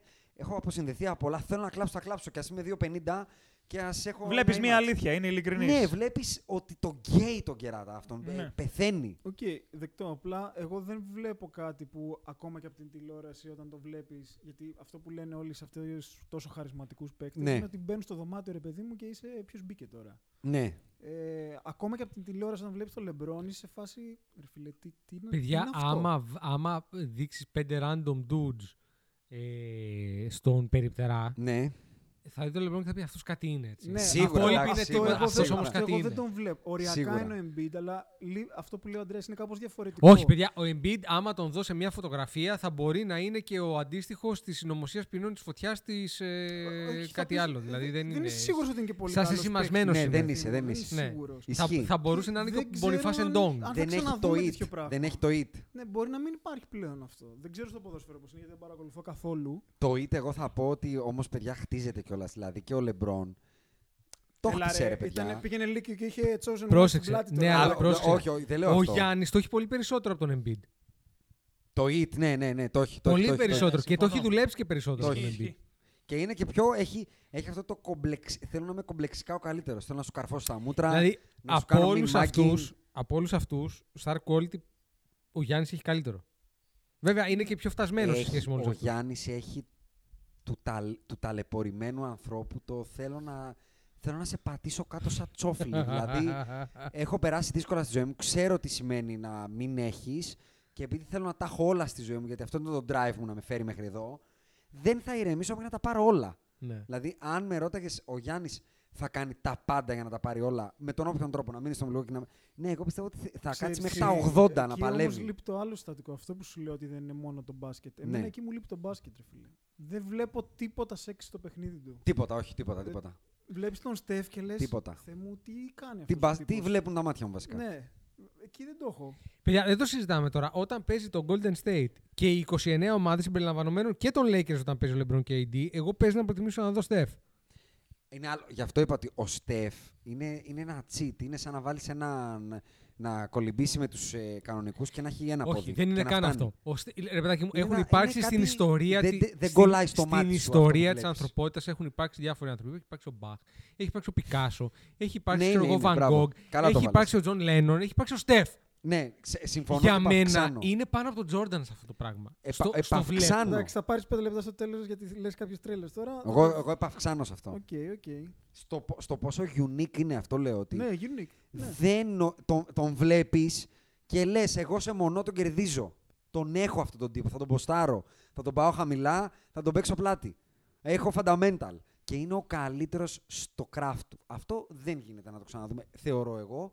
Γιατί δεν, δεν, δεν- το, το μπάσκετ είναι άδικο σπορ, παιδιά. Το, το σώμα καθορίζει την ικανότητά σου. Σε μεγάλο βαθμό, ναι. Οπότε όταν βλέπεις ένα καχυκτικό, γιατί είναι καχυκτικό, ούτε, ούτε θα το ξαναδούμε. Γιατί δεν, ο Αϊζάια Τόμα μπορεί να ήταν στα κυβικά του. Αλλά ο Αϊζάια Τόμα τον έβλεπες και έλεγες: Φίλε, αυτός έχεις φάξει δύο και έχεις στο υπόγειο τέσσερις θαμμένους. Ε. δηλαδή ο Αϊζάια Τόμας έχει βγει μέσα από το Τσικάγκο. Το βαρύ Ναι, Τσικάγκο, ε. ναι, του ναι, Αλκαπόνε ναι, το ναι, Τσικάγκο. Δεν έχει πλάκα. Και για να το ξαναφέρω στα τωρινά, Αντρέα, πες άλλη μια μαλακία, γιατί ξέρω ότι έχεις και άλλη μια μαλακία να πεις. Και άμα θες, μπορώ να στην κάνω πάσα τη μαλακία που θες να πεις. Ναι, του αρέσουν οι πάσες. Για κάτι μου, γιατί δεν έχουμε μιλήσει για Νίξ καθόλου, αλλά για πες. Ε, Τι να πούμε άλλο για εκτός τους των Knicks, ρε. Knicks. Δεν είπαμε τίποτα. Εκ- Όταν μίλησα για Νίξ, πήγαμε στη Βοστόνη. Εντάξει. Εκτός Για των, πες. Knicks, εκτός των Knicks που θα πάρεις δικά σου να πεις, θέλω πάρα πολύ να μου πεις για αυτή τη φιγούρα που λέγεται Jimmy B. ναι, μου αρέσει. Θέλω πολύ. Κοίτα, θα σου πω, μου αρέσει πάρα πολύ. Γιατί, τε- συγγνώμη, την τελευταία φορά που έχεις έρθει εδώ στο podcast, ακόμα κάποιοι άλλοι εδώ δεν αναγνώρισαν το μεγαλείο και λέγανε ο τίποτα ο πουθενάς. Ναι, όπου δεν πάει θυμάμαι τα αν το κάνει είχα αυτά. πει ή ήθελα να το πω και είχα Μμ. φάει bullying πριν το pod και τελικά δεν το είπα. Α, Δεν θυμάμαι. Κάτι από τα δύο έχει γίνει. Κοίτα, γενικά εμείς συνηθίζουμε να κάνουμε bullying. Ναι, το έχω καταλάβει, αλλά τώρα έχω πληρώσει. ισχύει αυτό. Αλήθεια είναι. Συγγνώμη, συγγνώμη κύριε, έχω πληρώσει για τις υπηρεσίες μου. Ακριβώς. Τότε δεν μπορούσα να αφήσω μετρητά, γιατί δεν ήταν δίκαιο. Τώρα έχουμε πληρώσει νόμιμα. Λοιπόν. Ε, Buy me a coffee κάθετος ε, ναι, Podbusters. buy me a coffee, μιας και το έφερε η κουβέντα. .com, κάθετος The Podbusters. Όχι δε, Podbusters. Podbusters, συγγνώμη, Έτσι, ναι. Ε, Και καφέ. Αφήνετε τον οβολόν σας, Κερνάτε παιδιά. τέσσερα καφεδάκια σήμερα. ε, ναι. εσπρεσάκι πίνουμε εδώ Ναι, και ναι. φρέντο Και εσπρέσο. παιδιά, Εγώ βάλτε διπλό, γιατί, διπλό, διπλό. βάλτε γιατί Εγώ ήρθανε διπλό. διαζώσεις και, και φτώχεινα. Ε, Ναι, μου τις ναι. ξεπατώσαν, άδεια, Ε, μου τις ξεπατώσαν τις κάψουλες. Και είμαστε και τέσσερις. Το λέω, άμα μέτραγε ναι. κάποιος Podbusters και έδινε τρεις. Ναι. να Όχι, δώσει όχι, τέσσερις. τέσσερις, είναι τέσσερις. 2-4-8 πάμε σήμερα. Λοιπόν, αυτό που έχω να πω είναι ότι ξ- πριν μιλήσω για τον Jimmy B, να πω ότι μου αρέσει γενικότερα το μπάσκετ των 90s. Δηλαδή, ο- έχω κάτσει και έχω δει, ας πούμε, και Αυτό σου επιτρέπει. ολόκληρα- Ναι, Παρότι, μπράβο. παρότι στην καριέρα σου είσαι βούτυρο γενικά. ναι, ισχύει. Αυτό, ε, Ισχύει, είναι αποδεδειγμένο. ε, στα 90s, λοιπόν, επειδή μου άρεσε και έχω κάτσει να δω και ολόκληρα παιχνίδια στο YouTube που έχει κάποια και μου άρεσαν, ε, μου αρέσει πάρα Ναι, πολύ αυτό είσαι το η γενιά σκληρό. του YouTube, ναι, ναι. Με ενοχλεί το που δεν υπάρχει, ας πούμε, handshaking, δεν Ναι, υπάρχει. ναι. Το έχω, εγώ το παθαίνω αυτό Ναι, να ξέρεις με, με τα, ενοχλεί. με τα fighting sports. Τους βλέπω και λέω τι αδερφές είναι αυτές. Αλλά δεν θα μπαίνω ποτέ στο ring. Ναι, αυτό. Ναι, αυτό, μπράβο. Μμ. Ε, οπότε ο Jimmy B μου βγάζει κάτι τέτοιο γενικότερα και επειδή το προφίλ του ε, επίσης μου αρέσει γενικότερα μια λέξη που λέγεται ε, είναι η δικαίωση. Α, Επειδή- vindication. Μπράβο. Τι για, ωραία που γι' το αυτό βλέπεις. πλήρωσα για, τα, Ναι, μα- ναι. για τα Τα μαθήματα αγγλικά μου, ε. αγγλικών. Ναι, ρε, εντάξει, δεν Γιατί παίζω. είναι, είναι πάνω από το lower που έχω Άστο εγώ. ρε τώρα, τι να σου λέω τώρα. Account- άλλο να- άλλο. accountability και αυτά. Α, αυτά μ' Άστο, αρέσουν άστο, εμένα. άστο, bro. Άστο, άστο. Μήπως Ξέρεις πρέπει τι να κάνω. κάνουμε ένα αγγλικό. Ξέρεις, ξέρεις τι κάνω. Membership. Τα ετοιμάζω για το Mad Clip. Ε, θα σου πω κάτι, ε, όχι μόνο για το Madlib, έχω εκνευριστεί και θα πω κάτι το οποίο μπορεί να το μετανιώσω αύριο μεθαύριο. Σας έχω πει, κυρίως στον Ιάσονα, δεν ξέρω αν το έχω αναφέρει στους άλλους δύο, να πάτε στην Αμερική να κάνετε pod. Το έχω πει. Ναι, ρε φίλε, ο άλλος πήγε Κάτσε, στην Αμερική. πώς θα και το κάνουμε γύρισε. αυτό, ρε, Καραμπίζεστε Αντρέα; στα αγγλικά. Στα αγγλικά. Καλά. Μαλάκα κάνει καριέρα ο Μαξ Κέλερμαν. Μη με τρελαίνεις. Λοιπόν. Παίρνουν εκατομμύρια. Κάτσε λίγο. Ε, συγγνώ- ε, Ναι, ναι, κρατάς πάρε τι δικό- ήθελες ο να ναι, πεις. ρε. Εσύ θυμάσαι τι εγώ- ήθελες να εγώ τα- πεις. εγώ Δεν καλή έχει μέρα. σημασία, ρε Άκη. Ο- Πότε ο ο Ιάσονας Ιάσονας είναι πιο Κάτσε ρε μεγάλος αγόρι μου, από εδώ μένα, πήγαμε ναι. LA τώρα. Εγώ θυμάμαι. Εγώ είμαι έξω από τα στούντιο, Ωραία. υπογράφω. Ε, μήπως πρέπει να κάνουμε ειδικό pod. Ναι. Ε, τώρα όχι buy me coffee, buy me Ναι. κάτι σοβαρό. Ναι, Κάνω ναι. αυτοκίνητο να πηγαίνω Ναι, ναι. ερχόμαστε. Buy me a dinner, buy me a dinner. Belvedere. Belvedere, μπράβο, την πεντάλιτρη, ναι, την πεντάλιτρη. Που θα είναι μόνος στα αγγλικά. Τι για να πάμε Αμερική. Ναι. Taxation, accountability, Α, τέτοια. Ωραία, vindication. Vindication, Ναι, μόνο ρε, Μπορώ να αγγλικά. το κάνω αυτό. Transgender, transcendant. πώς το είπα Μόνο την άλλη φορά. και πλερό. Εντάξει, κοίτα. Πάρε τα- το τελέ και πλερό. Τα ξέρεις. μισά από αυτά που λέμε εδώ πέρα Κυριακό. τα λέμε εκεί και ο- οριακά μέσα, ε. Ρε φίλε, αυτό θα μας ξεχωρίσει όμως. Α, το ότι θα το Θα κάνουμε από κάνουμε μέσα. όλοι- θα το κάνουμε, δεν θα τα ζητήσω από το δίκτυο. Θα το κάνω αλλά Paul Pierce. Από το OnlyFans page. Α, Ναι, ρε. εντάξει. με τζούδες πίσω. Με ό,τι θες, δεν κατάλαβα. Θα λέω στο κοινό Ωραία, μου. ωραία. Ο Θα Αντρέας έβαλε μια καλή ιδέα εδώ τώρα Ναι. και πρέπει να το Ναι. δούμε Εντάξει, μετά. εσύ είσαι ο Αμερικανοτραφής Είναι- άνθρωπος. Θα Όχι μπείτε- εγώ, vindication, taxation. Μπαίνετε- Έχεις κάνει και φρίσκο εσύ. Μπαίνετε στο buymeastripper.com κάθετε στο Busters. Ωραία. Ναι, κοίτα, εγώ δεν είναι. Sky's the limit, παιδιά. Κοίτα, θα σου πω αντικειμενικά τι, τι λείπει από το podcast για να κάνουμε μια δημόσια Τα καλά κριτική. αγγλικά. Να μας ακούσει ένας άνθρωπος που έχει μια άποψη. Γιατί μόλις μας ακούσει θα πει αυτοί χαραμίζονται, όντως. Αλλά οκ, Λοιπόν, εντάξει. ε, πάρε, να σου πω ε, κάτι. ας συνεχίσουμε Μπορείς εκεί που εσύ ήμασταν. και εσύ που είστε μουσικάντιδες να πείτε πόσα συγκροτήματα για 10 χρόνια πίνανε από το λαστιχάκι και ξαφνικά ένα πρωί γίνανε. Ε, overnight success 10 χρόνια. Ναι, είναι Αυτό. σωστό αυτό. βέβαια. Εντάξει, θα έρθει η ώρα μας. Θα έρθει η ώρα μας που ένα podcast, πιθανότατα με καλεσμένο το Χάρη το Σταύρου, θα γίνει. θα γίνει, θα γίνει δεν καταλαβαίνω γιατί γελάτε. Θα γίνει global viral. Τώρα γιατί τις παίξαμε, γιατί. Το βασικό που λείπει, θα σου πω εγώ, Αντρέα, είναι ότι δεν έχουμε βάλει την κάμερα. Μόλις ο κόσμος δει τι γίνεται με κάμερα, Ναι. τελειώσαν όλα, αγόρι μου. Τελειώσαν Και όλα. δει και το background σου εδώ και τα γουρουνάκια. και Τελειώσαν αυτά, όλα. ναι. άστο. Ε, και τα Μόλις- κύπελα. Και τα κύπελα, βέβαια. Μόλις βέβαια. μπει το κάμερα, τελειώσαν όλα. Ωραία. Αυτό κράτα εσύ. Δεν θέλω τα αγγλικά ούτε γαλλικά. Στα πορτογαλικά να τα λέω θα με ακούνε. Αν μπει η κάμερα όμως. Ναι. Εκεί, Η άκουσε. αλήθεια Ωραία. είναι ότι είσαι χαρισματικός με την Ναι, ναι, κάμερα. ναι.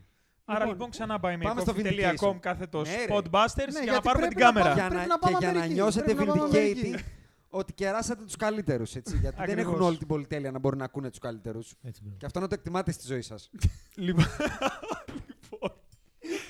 Πάμε, πάμε πίσω, αυτό Αντρέα. που έχω λοιπόν να πω. είναι Α, το ότι ο- θυμάσαι. Ο Jimmy B μου βγάζει παίκτη 90s, μου βγάζει αυτό το σκληροτράχυλο και επειδή μου πολλά αρέσει. βγάζει. η- η- Και από το παντελόνι βγάζει. Α, τη σάβα. Μπράβο.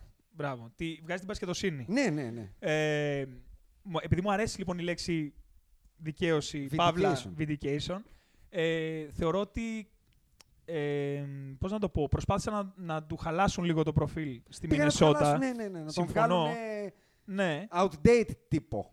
Οι, Είσαι οι, παλιός. οι βούτυρομπεμπέδες λοιπόν Μπράβο, πήγαν να τον ακριβώς. βγάλουν ότι είναι πολύ σκληρός για αυτό Ναι, που ναι, θέλουμε. έπεσε στο Σάμαρι. Teddy κατάλαβες. Boys. Ναι, έπεσε στο Εντάξει, σώμα. Ναι. πήγε ο Τσαλουχίδης και έπεσε στο Σάμαρι. Αυτό. Λοιπόν, και θεωρώ ότι πήγε στο Μαϊάμι, βρήκε αυτό που ήθελε, βρήκε έναν σοβαρό GM, τον σοβαρότερο ίσως, ε, και έκανε αυτά που έκανε. Θεωρώ ότι είναι φυσική εξέλιξη Θεωρείς ότι θα εμπνεύσει τη νέα γενιά, λοιπόν, να πούνε κάποιοι δύσκολα. υπάρχει και αυτή η συνταγή; Δύσκολα. Α, Ναι, εγώ δεν πιστεύω. Ε, ζούμε σε ένα λίγο trust funder. Είναι πολλά τα λεφτά, θα ξαναπώ εγώ. ναι.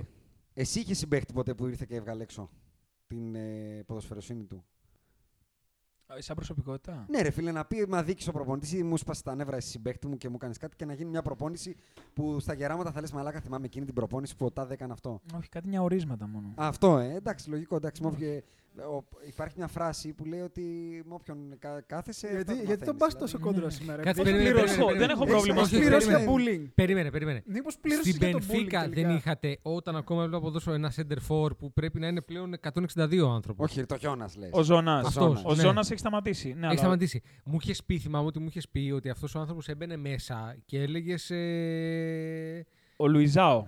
ο Λουιζάο. Ο αρχηγός, ναι. το center Αυτός. back. Ο Ανατολάκης στην Μπενφίκα. Όταν πήγα, όταν πήγα όμως, εγώ ο Λουιζάο ήταν ήδη στην ομάδα 9 χρόνια. Οκ. Ναι, δεν το κοίταγες στα μάτια. Ήμασταν 4 χρόνια μαζί συμπαίχτες, ναι, 13, ναι, τόσο. οκ. 9 χρόνια. Οπότε ήταν αρχηγός. Ήδη Και δεν από τη το- φύση του είχε ήδη επιτυχίες με την ομάδα. Οπότε είναι φυσιολογικό. Δεν πήγε σε ένα franchise όπως ο Jimmy B και μέσα Ναι, σε και είπε- τρεις μήνες έκανε takeover, παιδιά. Γεια σας, ήρθα. Ναι. Καλώς τα παιδιά και τα κατέβασε. Ναι. Κατάλαβες. Έχει Ναι. διαφορά. Γι' Εντάξει, αυτό το λέω. Εγώ θα πω ότι το ότι βγήκε ο Jimmy B ε, αφήνει ένα παραθύρα. Και, και τι εννοώ βγήκε ο Jimmy B. Υπάρχουν οι συνθήκες να εκολαφθούν τέτοια κολόπεδα με την καλή Περίμενε. έννοια. Ότι Jimmy, ο οποίος είναι- επειδή, Δεν θα είναι- το έλεγα επειδή ο τόσο Jimmy B εύκολα. είναι 32, Ναι. δεν είναι ότι βγήκε, δεν είναι ότι είναι κάποια γενιά τωρινής. Όχι, Και είναι αυτός κοψιά Σάμαρης. είναι, είναι από μια Από το άλλη ίδιο γενιά εργοστάσιο, πλέον. 89. Καλά δεν λέω. Εγώ βλέπω στις γενιές οι οποίες μπαίνουν τώρα, δε- βλέπω πολύ ασόβαρα πράγματα. Ναι. Δηλαδή, Εντάξει. πολύ PlayStation. Ο Λαμέλο ωραία μπήκε ρε εσύ. Μπήκε ωραία, καλά μας είπε Λοιπόν, το λοιπόν καλησπέρα. πρόσεχε να δεις ποια είναι η διαφορά του Λαμέλο λοιπόν. Και αυτή είναι και η διαφορά του Ντόνσιτς. Και Ναι. νομίζω το έχουμε ξαναπεί εδώ πέρα. Για πάμε. Ο Λαμέλο γελάγαμε, αλλά πέρσι έπαιζε στην Αυστραλία μεν, αλλά Α. έπαιζε, έπαιζε με άντρες. Ναι, το έχουμε ξαναπεί. Δηλαδή Αλλά έμπαινε πες στα το. αποδυτήρια και θα ήταν κάποιο 32 χρονών και θα του έλεγε φάπα. Και, θα στην έλεγε. Λιθουανία έπαιζε με άντρες. Επίσης Και με με άντρες. άντρες, ναι, ναι. Λοιπόν, ε, εγώ θεωρώ ότι σίγουρα κάποιο ρόλο κακό παίζει και το κολεγιακό του πρωτάθλημα. Ότι είναι λίγο του, του πάρτι εκεί πέρα η Εγώ φάση. θα πω ότι μόλις μπουν τα φρά στο κολεγιακό θα σοβαρέψουν τα πράγματα. Γιατί θα σταματήσει να παίζει ο περιπτερά τη γειτονιά. Γιατί τώρα σε πάρα πολλές ομάδες παίζει ο. ο, Σαν αυτό το αγαπημένο μου παιχτάκι που σας αυτός, έστειλα ο με το Μουστακαλής. μουστάκι, φοβερός. ο Μουστακαλής, δεν ξέρω πώς τον λένε. Εντάξει, να, ή να θυμίσω. με το ότι, Φουμαντσού. ε, ο, Φρανκ, ο, ο Φρανκ The Tank έχει αφήσει εποχή στο Φοβερός, κολεγιακό. φοβερός. Ε, Έχει ο αφήσει Φρανκ The Tank ήταν εποχή, ο ρε. καλύτερος. Έτσι. Νομίζω βγήκε MVP του Final Four. Ναι, κάτι ναι, τέτοιο εντάξει, είχε βγει. όταν μπουν τα φρά, ντούκου, εκεί θα Κοίτα. μετρήσουμε. Υποτίθεται ότι τα φρά θα μπουν στο G League. Εντάξει, όπου και να μπουν, θα Όπου πάει και το μπουνε. ταλέντο εκεί. Γιατί τα φρά πάνε με το ταλέντο, Το, το ταλέντο θέμα, πάει με το τα φρά. θέμα είναι το εξής. Δεν έχει να κάνει όμως με το αν είναι κολεγιακό ή αν είναι το G League ή αν είναι κάτι τέτοιο. Άμα είναι, επιπέ, άμα είναι η φιλοσοφία του G League ότι είναι developmental. Ναι. Ο Λαμέλο δεν πήγε στην development. πή- Έπαιζε στην Α1 Αυστραλία. Όπως είπαμε, να πάρεις στα λόγια, στα λόγια μου έρχεσαι. Accountability. Να Accountability, τα λέμε ακριβώς. Άρα, Ο στα αγγλικά, Λούκα. Παιδιά, έλα, να το κάνουμε στα αγγλικά να τελειώνει. Ο Ναι, Λούκα, σιγά, σιγά, ο σιγά. Λούκα Θέλει τρόπο. γαλουχήθηκε στη Ρεάλ Μαδρίτης. Ναι, ισχύει. Έτσι. Και στην Βασικά, εθνική Σλοβενία σου παίζει δίπλα στον Καλουχήθηκε Ντράγκιτς. να παίζει do or die μέσα σε γεμάτο άκα. Α, μπράβο. Δεν χρειάζεται και πολλά Με άλλα να συμπέκτη πούμε. το, το. Πώς το λένε, το, το, φων- το, Το το, Ρούφ. φωνιά. Όχι, ρε, Α. το φωνιά με το 9. Το, Ποιο; το 4. Α, το JC Carroll. Όχι, ρε, ρε. Φορ, ρε. Το 4, το, το Που που σου λέει παίρνει- 4, 4, 5. Το Ναι. Ταβάρες. Που Όχι, παίρνει ρε, αυτός που καροτίδες, ρε. παίζει από τότε που είμαστε πέντε χρονών. Το Ρέγες. Ο Ρέγες. Μπράβο, Α, ναι, εντάξει, στο το Ρέγες. Ρέγες, ναι. Πες το Έμπαι- κολόπεδο της Real Έμπαινε, Madrid. έμπαινε στα αποδητήρια και ήταν ο Ρέγες. Τι, Ναι. τι θα πας να πουλήσεις Ναι. μαγιά στο Ρέγες; Σίγουρα όχι. Σίγουρα όχι. Δεν βλ- εκεί, Κατάλαβες. εντάξει, πας Αυτό θα του τρώει φτιάχνεις τα, παπούτσια τα και γυναικόπαιδα λες, ε, ομά. Συγγνώμη, σου ενόχλησα το σόβρακο, είναι το τυχερό σου. Δεν Ναι. ήθελα. Δεν ήθελα. Οπότε έρχεται λοιπόν μετά ο Τρέι Young, λέω εγώ τώρα ένα παίκτη. Τυχαία το λέω το όνομα, δεν έχει σημασία. Ναι, ναι, ή τυχαία, το ο ξέρω. Jason Tatum ή οποιοδήποτε τέλος πάντων. Μμμ. Και μπαίνει στα αποδητήρια. Και ο Jason Tatum μπαίνει στα αποδητήρια και ποιος είναι στα αποδητήρια; Ο Smart. Ο Man. Α, ε, μ. Ναι. Εντάξει, τέλος. Νομίζω δεν χρειάζεται να κάνω βλόμμα. Λοιπόν, θα κάνω πάσα στον Αντρέα να πει ό,τι άλλη σοφή μαλακία έχει να πει. και μετά να μας πει για τους Knicks. Μετά να πει και ο Τσίκο για, τους, ε, για το Steph Curry να, να γεμίσει το παγούρι του και να το μαζέψουμε. Θα πω κάτι χωρίς απάντηση. ναι. Δεν γίνεται. Τι Χωρίς εννοείς; απάντηση. Φύγε. Τι ήρθες Θα εδώ; κάνω drop the mic. Μη, μη, Να μη- drop the mic. Καλά, εντάξει. Σιγά, ο- ο- drop the mic. Να εντάξει. πω ότι το coach of the year Lloyd Pierce δεν πήγε πολύ καλά. Α, μάλιστα. σαν πρόβλεψη. Οκ, ναι, ναι. Ένα Ποιος το έχει αυτό. Δώσει. Ο Ιάσονας Δεν- έχει Νομίζω Εντάξει, εντάξει, δεν θες έκανε. of the year, 25 πάμε. Μαρτίου παρέλαση Εντάξει, έκανε. Εντάξει, άστον, Εντάξει, άστον. δεν πειράζει. Άστον Πάει να αυτό πάρει, ένα. Εντάξει, you take the W. ναι, Πάει you take the ένα W. αυτό. Οκ, ναι, ναι. Και δεύτερον, για τους New York Knicks θα ήθελα Knicks. να πω... Knicks. Άκου, θα Αν σέβεσαι εδώ θες, πέρα. αν δεν θες, αυτό. Αν θες, Knicks. Είναι δύο πράγματα. Πρώτον, δεν γίνονται επιστροφές. Ένα το Αυτό κάνουμε ήθελα να πω. Πόσα λεφτά παραπάνω έπρεπε να δώσω για να τους Όταν, πω Knicks; λοιπόν, όταν περάσουν ένα γύρο playoffs, θα γίνουν Knicks. Πολύ ωραία πάσα Εντάξει. λοιπόν και σου λέω το εξής. Ωραία. Ρωτάω εγώ. Τώρα ματσάρονται με την Ατλάντα. Αυτή τη αλλά, στιγμή αλλά δεν πιστεύω. Ματσάρονται με το. Με το Μαϊάμι. Ατλάντα. Με Με το την Ατλάντα, Μαϊάμι. ναι, με την Με την Ατλάντα. Ατλάντα. με Ωραία. την Ατλάντα. Δεν θα είναι η Ατλάντα ή μπορεί και να είναι, δεν ξέρω. Τέλος πάντων. Μπορεί Ε, να είναι και οι Bostons και η μπορεί να είναι και η Miami. Boston και η Miami. Μπορεί να είναι οποιοδήποτε. Ναι. Ε, πόσο δύσκολα θα περάσει όποιος πέσει στους Knicks, ρωτάω εγώ. Ανάλογα ποιος από αυτούς είναι. Άμα είναι το Μαϊάμι, θα σου πω σχετικά, ε- σχετικά εύκολα. Εγώ θα πω ότι θα είναι απλά αυτό που λέμε ένα ενοχλητικό κακό σπυρί στον κόλο κάποια καλής ομάδας. Ναι, αλλά τι Περίμενε. είναι. Ένα 4-1-4-2 at best θα πω. Ναι, Εκτός τσε- αν είναι η μισό. Βοστόνη. Εκτός αν είναι σίγουρα. Κάτσε Περίμενε. ρε. Δηλαδή οι Θα Hawks σου πω θα γιατί το λέω, γιατί περάσουνε έχουμε τόσο Miami. εύκολα. Όχι, όχι, όχι, Θα δεν σου θα πω περάσουν κάτι, εύκολα. γιατί Εγώ τη δεν ξέρω αν θα Miami, περάσουν καν οι Hawks. γιατί η Miami έτσι, είναι μια καλή ομάδα. Μετά όμως η Βοστόνη ή η Ατλάντα δεν μπορώ να δω πώς θα χάσουν ας πούμε 4-1 οι Knicks. Εγώ Ναι. Ατλάντα οκ, δεν το βλέπω λέω. καν να κερδίζουν τη σειρά. Μμμ, Μπορώ να μμμ. δω τους Knicks Με να την κερδίζουν. Ατλάντα. Ναι, ναι. Ε, πιο Μμμ. ποιοτική ομάδα. θα- ε, Μάλλον πιο ποιοτική παίκτες της Ατλάντα. Δεν είναι απαραίτητα πιο ποιοτική ομάδα. Και πλέον έχουν και σοβαρό προπονητή. Το Ε, μάζεψε. σε σοβαρό προπονητή έχουν και άλλοι βέβαια. Πολύ. Πολύ. Πού θε να καταλήξεις. Θέλω να καταλήξω στο ότι. Θα περάσουν γύρω θα πει. Όχι, τώρα. όχι. Ξεκίνησε μια καλή σεζόν με Ναι. έναν καλό προπονητή και Ναι. έχει δημιουργήσει κάτι, μια σκληρή άμυνα. Free agent το Julius λοιπά. Randle το καλοκαίρι. Ναι. Ε, Ποιες είναι οι κινήσεις που πιστεύετε εσείς ότι θα κάνουν τους Knicks να περάσουν ένα ή δύο γύρους, θα πω εγώ, με τον τύπο τον προπονητή; Εμένα δεν μου βγάζει κανείς από το μυαλό ότι μέσα στην επόμενη τώρα θα είναι διετία, διετία θα πω. Ε, Θα πάει εκεί ο Westbrook. θα δούμε στη Νέα Υόρκη να φοράει το νούμερο 34, 34 ο ο Γιάννης Γιάννης. Αντιτοκούμπο. Και εγώ θα προσθέσω και τον Bradley Bill. Θεωρώ ότι σε αυτή την ομάδα ο Αυτές Bradley είναι Bill. πολύ μεγάλες κινήσεις. Θεωρώ ότι σε αυτή την Έχουνε ομάδα το ο Bradley, ο cap Bill να είναι το- να το φτιαγμένη ομάδα έτοιμη, σαν να το έχει πει ο Τίμποντο. Φίλο, έχω μια τρύπα εδώ στο 2. Μπορείς να είστε κουμπώσει. Έχω point forward, Randall, θα φύγεις από το Westbrook. Έχω τον έμπειρο, τον Guard, τον Derrick Rose. Έχω τον Promising, τον Quickly.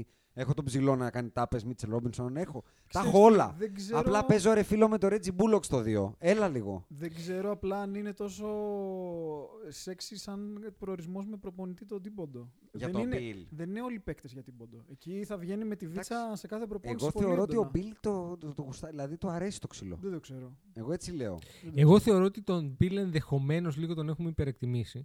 Αλλά ε, θέλω να γυρίσω πίσω στο θέμα του Γιάννη Ναι. και σε σχέση με αυτό που λέγαμε με τους Stars. Μμμ. Okay. Ε, ο Άντωνι Ντέβι είναι αντιστάρ, παράδειγμα, μμμ. γιατί παικτικά θα μπορούσε να είναι ένα star. Μμμ. Και καλύψαμε τη νέα γενιά και τα είπαμε όλα αυτά. Μμμ. Λοιπόν, έρχεται πολύ σύντομα η ώρα που το NBA θα χρειαστεί ένα superstar. Βεβαίως. Λοιπόν, εγώ θεωρώ ότι αυτό το κενό. Και ξέρεις, μετά μπαίνουν όλα τα συμφέροντα, Nike, ιστορίες, παπούτσια, μπλούζες, ιστορίες κτλ. Ε, μου είναι αδύνατο να φανταστώ ότι με το marketability που μπορεί να έχει ο Γιάννης που είναι από τις λι... ότι θα μείνει στο Milwaukee. Ένας λόγος για τον οποίο πιστεύω ότι θα φύγει από το Milwaukee είναι αυτός. Είναι ότι δεν μπορείς να είσαι στο Milwaukee και ο LeBron, LeBron έγινε στο Miami. Ναι. LeBron, LeBron. Αντικειμενικά θα πω ότι αν δεν γίνει πραξικόπημα για τα επόμενα δύο χρόνια τουλάχιστον είναι στο Milwaukee. Ναι, ε, μπορεί. Δεν είναι η ομάδα οι Knicks οι οποίοι θα περιμένουν τρία χρόνια τον Μεσσία. Θεωρώ ότι η κίνησή τους θα είναι πολύ πιο άμεση. Εγώ. Και θεωρώ ότι έχουν και πολλά πράγματα να δώσουν. σε Έχουν, trade. ναι, έχουν πολύ. Δηλαδή, ο γύρω RJ γύρω. Barrett εύκολα φεύγει. Είναι ωραίος παίχτης. Ο Knox, Ο Emmanuel Quickly. ο Quickly, ο Ντιλικινά, ο Μίτσελ Ρόμινσον έχουν πράγμα Ο να Obi-Wan. ξεφορτώσουν. Όμπι και Νόμπι. Άρα, συγγνώμη, οι Knicks έχουν γίνει ξαφνικά σοβαρό σωματείο. Κοίτα, το, Μαζεύτηκε, η- ε. θα σου πω. Μαζεύτηκε. Η γελιότητα από τη σοβαρότητα, ένα προπονητής διαφορά είναι. Το Και έχουμε ένας, δει- και ένας και καλός το front GM. office Και ένας είναι. καλός GM. Αυτό. Και το front άλλα- office. Άλλαξαν και GM. Άλλαξαν, άλλαξαν, ε, άλλαξαν. άλλαξαν GM. Αλλά, Αλλά δεν έχουμε έκανε δει- κάτι ο GM. έχουμε- Να θυμίσω ότι Ναι, η έχει Μινεσότα στα playoff, η Μινεσότα, παιδιά, ο πάτος του βαρελιού, ο Westbrook των ομάδων, μπήκε στα playoff απλά επειδή είχε τίμποντο και Jimmy Μπιμπά. Αυτό. Αλήθεια είναι αυτό. Αυτούς τους δύο είχε. Ναι. Με το Wiggins πήγε playoff, ε. Ο Ναι, ναι, Τιμπιντού. βέβαια. Ναι. Δηλαδή στη Δύση. Στη Δύση playoff με τον, με τον Wiggins και τον. Ε, ποιον είχαν τότε; Και θύμισε δύο μου. χρόνια ήταν στα πάνελ αυτός. Δεν είχε ομάδα. Όχι, είχαν το Wiggins και έναν άλλον τότε. Ένα κόμμοδο. Ε, Καρλ Άντωνι Τάουνς λέγεται. Όχι, αλλά και ναι. άλλον έναν. Και άλλον Α. είχαν ένα κόμμοδο. πο- Πολύ κόμμοδο τώρα που δεν μου έρχεται στο Το μυαλό. Dig είχαν. Ποιον; Το Dig. Όχι. Όχι, τον. ε, Όχι, όχι, είχαν ένα χειρότερο. Δεν μου έρχεται τώρα, θα μου έρθει, δεν μου έρχεται. Ε, Πάντως είχαν μια κομική ομάδα που μπήκε στα playoff. Είχαν, Δηλαδή- ε, ε, Τίμπιντο ήταν, είχαν σίγουρα Τίμπιντο. Τάζ Γκίψον μέσα. ναι, πάντα, ναι, εντάξει, ναι. αυτό είναι παντού. αυτό είναι παντού, Αυτό. αυτό είναι παντού. Είναι ο Μπουρουτζίκα του, του, του, του, του Τίμποντο. Θυμάσαι, Μπάγκεβιτ Μπουρουτζίκα παντού. Ό,τι και να γίνει. Ό,τι, ο, παντού. Και ο Κόφε Μπονσά παντού. Και στον Πάο και στην Άκη και στον Άρη. Με, μο- μο- που, που, που δεν τον πήρε. Ε, αυτό είναι. Ο, ο τίμιος Τάτ Γκίψον, να πούμε. Πολύ Τίμιος, τιμίο. Πολύ τίμιος, τιμίο. τίμιος, τίμιος. Ε, πο- ε, πάσα στο Τζίκο. Ναι. Τι, έχεις κι άλλη όχι, μαλακία, όχι. έχεις να Επειδή πεις; μου δημιούργησε μια απορία τώρα ο Ναι. Άκης και την άποψή σας θα ήθελα. Επειδή είπε ότι δεν του αρέσει το ξύλο ή ότι ξαφνικά έγινε. Ε, ότι, όχι, ο Μπιλ, που λες για τον Μπιλ. Α, α. Και λέω ότι για έναν παίκτη που εξαρτάται αν θέλει να κερδίσει ή όχι, θα παίξει ρόλο το market της Νέας Υόρκης ή θα παίξει ο προπονητής. Τι εννοώ, ότι ο Μπιλ τον τραβάει π.χ. η Νέα Υόρκη στα market, αλλά δεν τον τραβάει ο τίποτο. Λέμε τώρα, έτσι. Δεν θα παίξει κάποιο ρόλο δηλαδή το, το γεγονός ότι ο Τίμποντο θέλει να κερδίσει. Ή Φυσικά. ότι φτιάχνει ομάδες που μπορούν με σκληρή άμυνα, ας πούμε, να. Ναι, αλλά Γι' δεν αυτό έχει- τόσο καιρό η δεν Νέα είναι- Υόρκη δεν έχει πιάσει τίποτα. Δεν έχει δείξει όμως ότι αυτό το στυλ κερδίζει πρωτάθλημα απαραίτητα. Περίμενε. Πάει μακριά. Hey, Τι; ότι έχει δείξει κάκαλα, δηλαδή οι Bulls ήταν ε, Οι Bulls πολύ πήγαν κοντά. μακριά. ε, δηλαδή, αν οι Bulls δεν πεθαίναν όλοι μαζί, και πέθαναν όλοι ταυτόχρονα. ναι, όλοι τους πάτησε το τρένο όλους. Derrick Rose, Noah, Deng, όλοι το κόψανε. Είναι παλέμαχοι Τι όλοι. κάνανε; Φτάσανε τελικούς περιφέρειας και προηγηθήκανε με τον LeBron.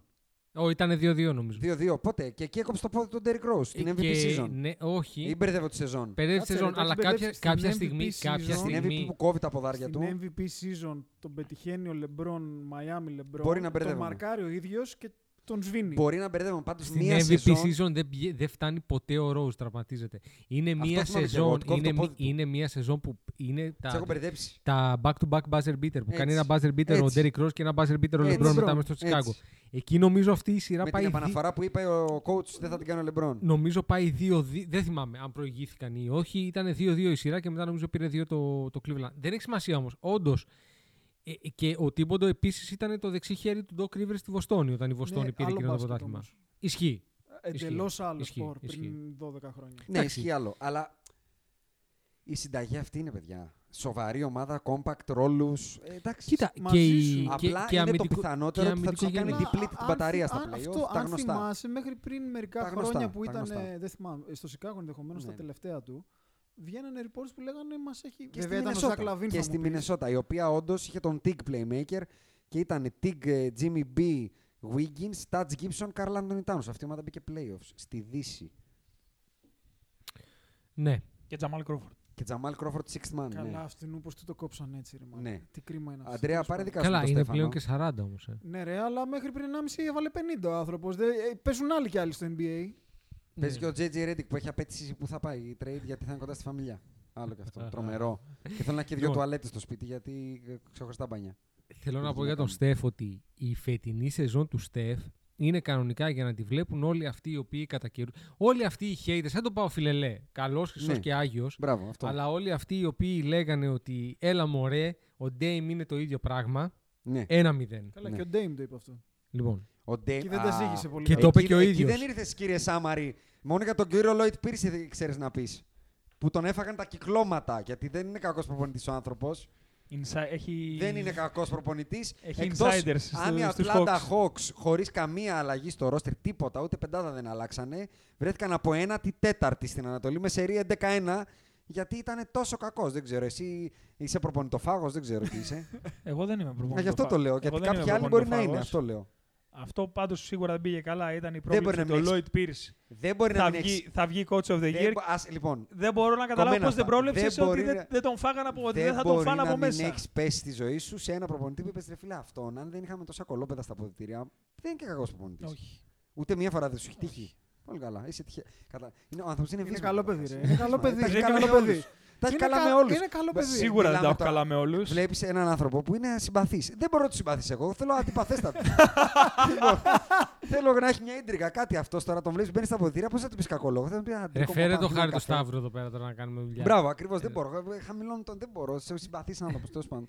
Δεν, Λοιπόν. Ποτέ δεν ταιριάξα με τέτοιους ανθρώπους. Ένας, ένας και πρώτος ο Ντέιμ Λίλαντ. Ναι. Ο οποίος το είπε και ο ίδιος και Έπεσε το λέγανε μέσα, και ναι. πάρα πολύ έτσι. Έπεσε ότι μέσα αυτό πολύ. ο Ντέιμ Όχι, και είχε πει αυτό και ο επακριβώς Ντέιμ είναι και το το ότι ο Ντέιμ. Στεφ επιτέλους θα καταλάβει ότι δεν είναι εύκολο clean και δεν looks. σου τάρει πάντα ε, μόνος σου με 20 feet απόσταση από τον αμυντικό γιατί σου αυτό και έχεις τον Klay.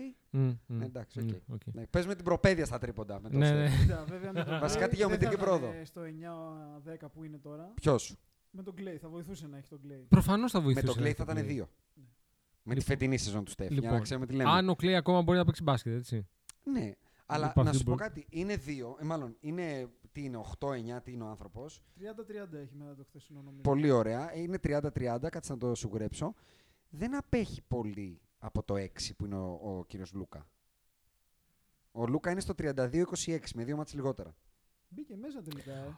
Ο- Με μία νίκη γιατί οι Portland Trail Τη Blazers Γλιτώσαμε δηλαδή. Εκεί που ήμουν οριακά Άκου, έχω άκου. μπει μέσα. Γιατί οι Portland Trail Blazers, και εγώ ήθελα να είναι το τελευταίο take μου αυτό, ε, we have a serious problem. Serious. Σούρι. Serious, serious. Ε, ε, Γυρίσαν όλοι εκεί. Ένα, ένα, Δεν υπάρχουν δικαιολογίες. ε, Παίζει και ο Νούρκης και ο Κόβινγκτον και ο, ο, ο, ο CJ και ο Ντέιμ. Παίζουν όλοι. 2-8 στα τελευταία 10 και το καράβι πάει κάτω μόνο. Ε. Δηλαδή το, το, το trade ε, είναι κόκκινο. Τίποτα. Χάνουμε. Ε. Πέφτει το bitcoin. Δεν θυμάμαι ότι έλεγες ότι ήταν καλό trade όμως. δεν είπα ότι δεν είναι κακό. Το, το, το Covington το trade εννοείς. Όχι, εγώ λέω το trade αν είναι με το Χ το Portland. Α, το trade. ναι, το Ναι, trade ναι, ναι. Είναι, Κατάλαβα, είναι το- όλο short. πώς Ναι, το ναι. λέει το ναι. bully. Πώς το λέει. Είναι bullies. Bollinger. Bollinger. Η Bollinger Band Bollinger. σπάσαμε κάτω την Πέφτει Bollinger. Bollinger. Αλλά τέλος πάντων ναι, Σπάσαμε έχουν κάτω, έρθει έφευγε αρκούδες. κάτω. Έχουν έρθει αρκούδες. Ναι, ναι, και χα- το monthly το chart, ε, όχι το hourly. Το man. Έχουμε πάει στο monthly chart και πάει Όλο κόκκινο, ε, Παιδιά, κάτω. 2-8 ξαναλέω και κοίταγα το, το πρόγραμμα. Τα πράγματα δεν είναι πολύ καλά. Ε, Χθες χάσανε από τους ε, Memphis. Τους παίζουν ξανά τώρα τους Memphis. Δύο σερή μάτς και παίζουν και με την Indiana και με τους Nets. Τα, τα επόμενα τέσσερα μάτς μπορεί να είναι τέσσερις Δεν ήττες. πρέπει δηλαδή. Ναι, χωρίς το Βαλαντσιούνας χάσανε. Αν μπήκε ο Βαλαντσιούνας θα γίνει. Εκεί στο Memphis. Δηλαδή δύο μάτς Memphis, ένα Nets και ένα Indiana. Θα κάνουν άλλες τέσσερις ήττες εκεί. Ε. Και με δηλώσεις.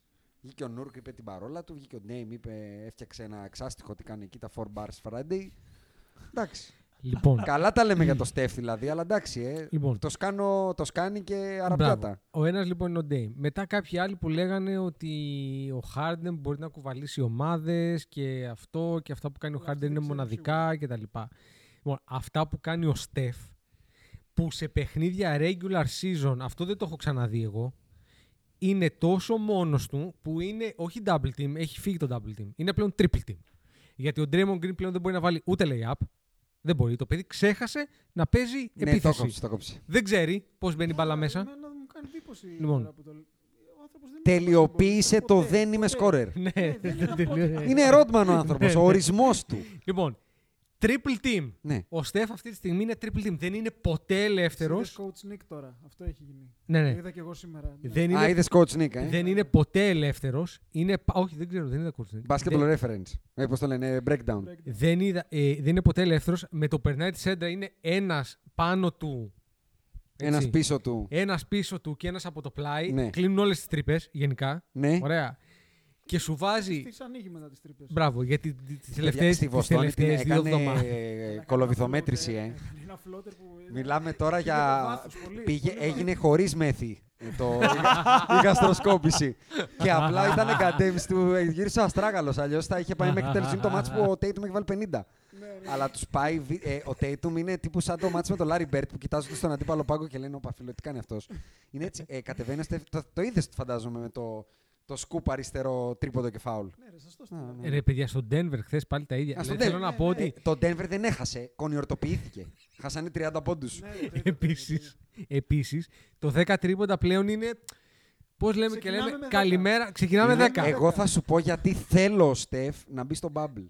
Και θέλω να μπει με τον Λούκα και με τον Λόντζο και, με, και το Zion και όλα αυτά τα promising παλικαράκια, το Jamorant και τα λοιπά. Ναι, ναι, Και ναι. να παίζουν σε πέντε μάτς μια θέση στα play-off. Θέλω να το δω αυτό. Πάρα πολύ. Να έχει ο Στεφ έξι μάτς να τις μετρήσουμε με όλους αυτούς τους. Θες να παίξει play-in. Ναι, θέλω πολύ. Play-in θα είναι Θέλω πολύ ωραίο. με τον Dame μέσα. Αυτό λέω. Δηλαδή, αν μου λέγεις το ιδανικό, Είναι θα ήταν Golden να- State θα ήταν Portland. να είναι η Σαν Αντώνιο έκτη και να είναι η τετράδα ε, με Τζα Μοράντ, Dame Lillard, Doncic και Zion. Και ο... με κάποιους από αυτούς και τον, τον Στεφ, να μείνει ένας από αυτούς έξω. Τι, φαντάσου τι ώρα θα ήταν. Ειδικά με τον Dame. Να δούμε ποιος βαράει εύκολα σουτ. Ναι. Να δούμε. Εγώ Δηλαδή- με τον Τοσκάνο Άδερος και εσύ με τον Νούρκιτς. Εγώ με τον. Τον Covington. Με τον. Ε, ποιον, ποιον έχει ρε παιδιά τον Jordan άλλο; Poole. Τον Kevin Looney, το Looney Tunes. Cool, ναι. Και ο άλλος τον Covington. Λοιπόν. ο ένας το CJ McCollum, ο άλλος τον. Τον μεγαλύτερο αρτίστα. Άντε, εγώ θα πω μαζί με τον MJ και τον Magic. Ναι. Ωραία. Που έχει δει το σπορ, θα τον σέβεστε. Όποιος δεν γουστάρει Στεφ, απλά Ναι, θα- δεν γουστάρει όχι, μπάσκετ. Και θα πλένεις και το στόμα σου όταν αναφέρεσαι για το Δεν Steph. σ- άμα δεν σ' αρέσει ο Στεφ, δεν σ' αρέσει το Θα το μπάσκετ. πλε... Τελεία. Listerine, ε, shout out στο χορηγό, εν δυνάμει, πολύ Ναι. καλός χορηγός. shout out. Εναλλακτικά act, που το βάζα μικρός. Πολύ, Εκεί- πολύ act. Εκεί είσαι ανοιχτός για Πολύ- χορηγία, δεν έχεις θέμα. Ναι ρε, και act το Εντάξει. PSS και το Magic. Ρε, και ο θυμάσαι; Κοσμοτέ αν έρθει και μα τα σκάσει. θα θυμάσαι πάρουμε, το δεν Act; έχουμε Καλύτερα θέμα. λόγια θα Το λες. θυμάσαι το Καλύτερα. act που είχε ένα τσουτσούνι πάνω που μάζευε τη δόση και εσύ το πίεζες και το μάζευε και δεν ξαναπέφτε μέσα. Δεν το θυμάσαι. Δεν θυμάμαι. Όχι, Είχε ένα δεν σαν το θυμάμαι. κυπελάκι πάνω πάνω στο act. Α, βέβαια, έχεις δίκιο. Που το έχεις δίκιο. πίεζες, Ναι, έβγαζε τη σωστά, δόση σωστά, και όταν το σωστά. ξεπίεζες, Σωστά. δεν το ρούφαγε μέσα στο τέτοιο. Το κράταγε ότι είχε δοσολογία. Τι έχουμε ζήσει Τόσο κι εμείς, ρε όσο, παιδιά. τόσο Τόσο όσο ακριβώς. Και τώρα τα έχουν αναλυμμένα τα παιδιά. Ούτε Clearasil δεν έχουν. Τι γελάτε. Clearasil με το Clearasil. κιλό, ε. Clearasil, τι εννοείς; Με το... stick. Για την Όλα, το ακμή. stick, το stick. Παιδιά, στο Clearasil στο ήταν, stick. ήταν 6 φορές τη μέρα. Τα- Είχα ειδικό για όταν έχω κάνει τη δουλειά μου το προηγούμενο βράδυ. Σε μία μέρα εμφανιζότανε. το πρωί έβγαινα Μερικές μπιμπίκι, ώρες. έβγαζα μπιμπίκι καραμπινάτο. και ξέρεις που το έβγαζα, εδώ στο ρουθούνι δίπλα το ενοχλητικό που Πολύ πονάει.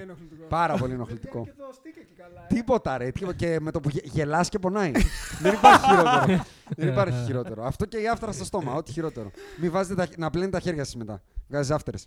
το χειρότερο είναι το τρως και δαγκώνει το, το μέσα. Αυτό εκεί Αυτό μπορεί, δεν υπάρχει. εκεί μπορεί να Αυτό είναι σκοτώσει άλλο, ρε, όποιος φίλε. είναι μπροστά. Όποιος Αυτό είναι μπροστά είναι μπορεί να άλλο. φάει ξύλο. Αυτό είναι άλλο. Εκεί κατεβάζω γενεολογικό δέντρο. Κατευθείαν όλο. Μάνα, πατέρα, θεία, θείο, παππού, όλους, όλους φεύγουν εκεί. Γιατί φεύγει κομμάτι, ρε φίλε. Ναι, ναι, ναι. Όπως έχω, έχω Φίλε, διαβάσει, το να σου πω κανονικά. κάτι. Αυτό το διάβασα σε μια έρευνα. Το, μα- το δέρμα του μάγουλου ε, είναι, ίδιο, είναι το ίδιο ευαίσθητο με άλλες ευαίσθητες περιοχές. Α, εντάξει. Όντως. Και κάπου Ναι, εδώ είναι ακριβώς το ίδιο όμως. Είναι το ίδιο, το ίδιο δέρμα. Α, Να το πω ε- έτσι. είναι- Να, να σε ρωτήσω κάτι. Ναι. Πώς έπεσε πάνω σε αυτή την έρευνα; Αλήθεια. Ρε φίλε, Εγώ- διαβάζω. Τι διαβάζω. Εκεί θέλω να μου πεις τι Διαβάζω. Google search έγινε. Τι, ποιο ήταν το keyword; Ήτανε αυτά Ποιο που ήταν το λέ- keyword; Ήταν αυτά που λέμε τα clickbait άρθρα. Κάτω-κάτω. Αυτό που είναι στο διότι- άρθρο και πας Μπαίνει κάτω-κάτω. σπορ 24, λέει Και τα νέα. βλέπεις, ε, λέει Με- τα νέα. Meghan Harry από και τα κάτω λοιπά. λέει τα τέσσερα hot, ε, ας πούμε, Και πιο μετά. κλικ. και- Και από κάτω έχει όλο τον οχετό. Η Μέγαν με τον Χάρη και Όλο πιο τον κάτω οχετό. ακόμα. One man GR. Πώς να τη μεγαλώσεις. Ε, όλα, όλα αυτά. Και ένα, Κάνα την έλεγε, τρόμπα ήταν και αυτό, ένα ε. έλεγε με ποιο σημείο του σώματος είχε ίδιο δέρμα το μάγουλο. Ε, και έμαθα. Λοιπόν, Ποιο; πρόσεχες. Και γιατί είναι το πιο εκνευριστικό; Γιατί εκεί πας συνείδητα. Την ώρα που τρως και είσαι ωραίος. Ναι, ρε. Ε, lunch break Χρακ. ήταν. Δεν είναι σαν την πίτσα που όταν τρως πίτσα πας συνειδητά. Θα καώ. Lunch δεν με break. νοιάζει. Πεινάω. Θέλω να φάω πίτσα. Θα καώ και για δύο μέρες θα πονάει ο ουρανίσκος μου. Ναι. Πας συνειδητά. Μπαίνεις. Συγγνώμη, Αντρέα, δεν το έχεις πάθει να είσαι στα site, ας πούμε, στα Twitter, όπου και να είσαι, και κάτι να σου κεντρήσει το ενδιαφέρον και να μορφωθείς από εκεί που δεν το περίμενες. Ε, η αλήθεια είναι ότι θα μου τράβαγε και εμένα την προσοχή. Εντάξει. Έχω μπει σε τέτοια site. Δηλαδή, Είναι κατά σίγουρο, καιρούς. είμαι σίγουρος ότι έχεις ναι, μπει. Το έχω, έχω Είμαι σίγουρος. τσιμπήσει. Το δόλεμα το έχω Ναι, ναι. αμάστο. Εντάξει, χρειάζεται η αποσυμπίεση. Ναι. Δεν πρέπει να μπαίνεις Αλλά- ποτέ στο γήπεδο εντάξει, πιεσμένος. Αυτό που λέει, όχι δεν είναι. Α, δεν την έχει κρατά να κάνει. εσύ, ε. Ναι, δεν έχει να κάνει. Ναι, ναι, ναι. Ε, ναι εντάξει, φαίνεται, φαίνεται. Εντάξει, τώρα το Να- επιβεβαιώσαμε για φι- από επαγγελματία. No fap, ρε. Για φίλο No που την fap. κρατάει γύρω στους 15 No μήνες, fap. Ναι, ότι δουλεύει. Δεν θες να κάνεις ένα shout out σε αυτό το φίλο μας που την κρατάει. Ναι, ο, τον όξα από εδώ. Ναι, τώρα όπως θες πες τον. Ναι, είναι όξα από εδώ. Είναι, Α. είναι, Να- άρα να την κρατήσεις, σαν, σαν Θα σου πω επαγγελματίας κάτι. Ό,τι και να λέτε εσείς, εγώ τον σέβομαι απεριόριστα. ναι. Ναι, Κι καλά, εγώ, αυτό συμφωνώ. είναι λάθος σου, αλλά Κι εντάξει. Να σου πω κάτι, επει- Επειδή για μένα τελείωσε το fantasy, για σας συνεχίζετε. Εγώ αυτό που έχω να πω είναι δύο πράγματα. Πρώτον, το fantasy είναι ένα παιχνίδι που μετράνε τα νούμερα μέχρι να παίξει με τον όξο από εδώ. Ναι. Σταμα, σταματάει η λογική. Είναι σαν τους Γερμανούς. Μπράβο. Το ποδόσφαιρο μπράβο. είναι ένας Με- σπορ που αυτό που παίζει είπε ο μέχρι να Λίνεκερ. παίζει. Μπράβο, μέχρι το 90. Ε, και επίσης αυτό που έχω να πω είναι ότι να την κρατήσει Και άλλο ρε, ο Αντρέα. φίλο ναι, για να τη βγάλει στη δουλειά.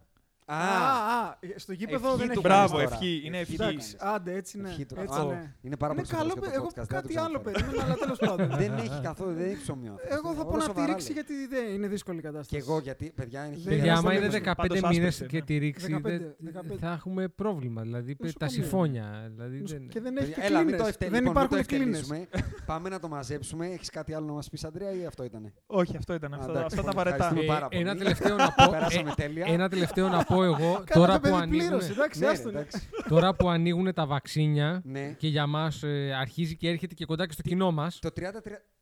κα- ελπίζω, είμαστε όλοι. ε, ελπίζω Εγώ ότι είμαι και μέσα αυτοί που τώρα είναι στο κάτω από το reality, δεν 30 να κάνουν πλαστή ταυτότητα να το καρφώσουν. Έτσι, Δεν μπράβο. ξέρω τι θα Λοιπόν, κάνουν. καρφώστε Όχι, δεν θα το. μας πάρουν και τη σειρά. Απολύτως ελληνικό. Να το κάνουν. Όχι, έχει πολύ αστραζένεκα, ε. Ε, ε, Έχει για όλους. Όπως διάβασα ένα ωραίο μήνυμα, είναι όπως παλιά που μας λέγανε Φάτα, θα το πετάξω. το θυμάσαι, το Μπράβο, έλεγε η μάνα αυτό. σου. Σου έλεγε Πάλι θα βγει Και ένα δεν πακέτο. κάνει, και Έχω δεν ένα κάνει. παστίτσο στο ψυγείο, το πετάξω, φάτο. Και Λοιπόν. λες, εννοείται, βάλε και φέτα. Καρφώστε το και Ναι, μπείτε ναι, ναι. buymeacoffee.com κάθετος spotbusters για να καταθέσετε και τον οβολό σας. Ναι, γιατί με τους Σάμαρι δεν φτουράει, ούτε δύο φούτερ δεν τυπώνω. Ο άνθρωπος δεν είναι. Εντάξει, το αγγέλο του νερό δεν δίνει. Εγώ φταίω που Ευχαριστούμε, περιμένω. περάσαμε Ε, φανταστικά. εγώ φταίω που περιμένω το merchandise για να τα σκάσω. Τα- καλά, εντάξει, άσε, ξέρεις, αυτό, αυτό ξέρεις τι μου θυμίζει. Την κοπέλα που λέει ε, δεν μου τη στείλες με τον κατάλληλο τρόπο. Άσε, άμα θέλει, άμα θέλει κάποιος, βρίσκει τρόπο.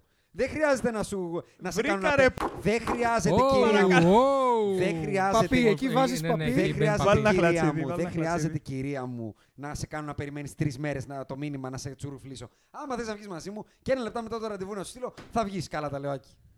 Δεν θέλω να πω τίποτα. Εγώ. Στρατηγικές Άσε με τώρα. εμένα απ' Εγώ έξω. φταίω που δεν δεχόσασταν το μετρητά merchandise. μέχρι να βγάλετε τον Buy Me a Coffee. Εγώ Εντάξει, φταίω. Καλά, εντάξει. Λοιπόν, περάσαμε φανταστικά, δεν θα το ξεχάσουμε. Θα ξανάρθει. Δεν είναι τυχαίο ότι ήσουν λαϊκή απέτηση να ξανάρθει. Κανείς δεν συζήτησε. Ε, Αυτά. Όποιος άλλος θέλει να πει κάτι. Να Άρα το, να μην το κάνουμε πατήσει. Πολ πιο να- καλεσμένο θέλετε να ξαναφέρουμε και θα στεναχωρηθεί. Κοίτα, Εμένα ξέρεις, δεν με πειράζει. Για να χάσω έχω τα μέσα για να ξανάρθω. Αυτό σου- είναι, αυτό είναι Αλήθεια αληθές. είναι. Και Εγώ εγώ, το- αυτό, αυτά αυτό, τα μέσα τα εκτιμώ, δεν με ξέρω για αυτό σένα. θα κλείσω. Αυτό το παραδέχομαι. Είμαι πλήρως εμπορεύσιμος και εξαγοράσιμος. Είμαι μια στιγμή πόρνη του μικροφόνου και δεν το κρύβω. Δηλαδή, εξαγοράστε με. Άμα θέλει ο κύριο Παοφιλελές, να μου ρίξει 30 καφέδια, να έρθω εδώ να σας πω ότι ο Στέφη είναι ο χειρότερος παίκτης του γηπέδου. Βεβαίως. Μπορώ να το κάνω. και άμα θέλει, το κάνω. Και θα λέγεται και ο τίτλος του podcast Steph Sucks. Ναι, αλλά, Αλλά αυτό, κάνει δεν- 50 καφέδες. ναι, αυτό όμως δεν σημαίνει ότι θα έρθει εδώ πέρα και θα συμφωνήσουμε. Ότι θα φάει bullying, θα το φάει. Εγώ από σένα. Όχι, αυτός Όχι. από Α, εμάς. ποιος Παύλε στο Ναι. podcast.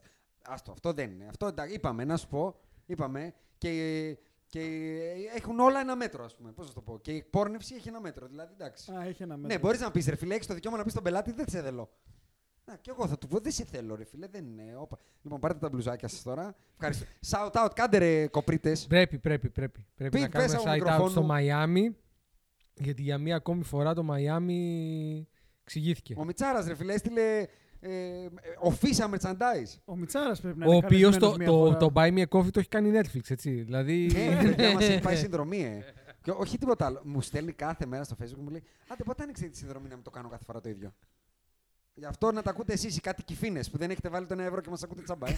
λοιπόν, τελειώνεται. Επίσης, Αντρέα, να σου πω ευχαριστούμε, κάτι, ρε. θα κοπεί αυτό το 4 ευρώ. Τι το, θα βάλουμε minimum 6, έτσι; Κοίτα, όταν φτιάξω το merchandise, Ναι. όταν φτιάξω το merchandise, που θα είναι η επόμενη νότσα, ο καφές θα κάνει 3 ευρώ. Αυτό θα κάνω. ναι. Ο Σωστό. ένας καφές θα κάνει 3 ευρώ. Σωστό. σωστό. Άμα θέλετε, κύριε, άμα δεν θέλεις Coffee Island, εδώ τα κάπου. Sorry. Sorry, bro. Λοιπόν, ευχαριστούμε που μας ακούτε και όπως ακούει, ξέρει. With the 13th pick in the 1996 NBA Draft, the Charlotte Hornets select Kobe Bryant from Lower Merion High School in Pennsylvania. Portland has three timeouts left. The Lakers have two. Bryant to shot.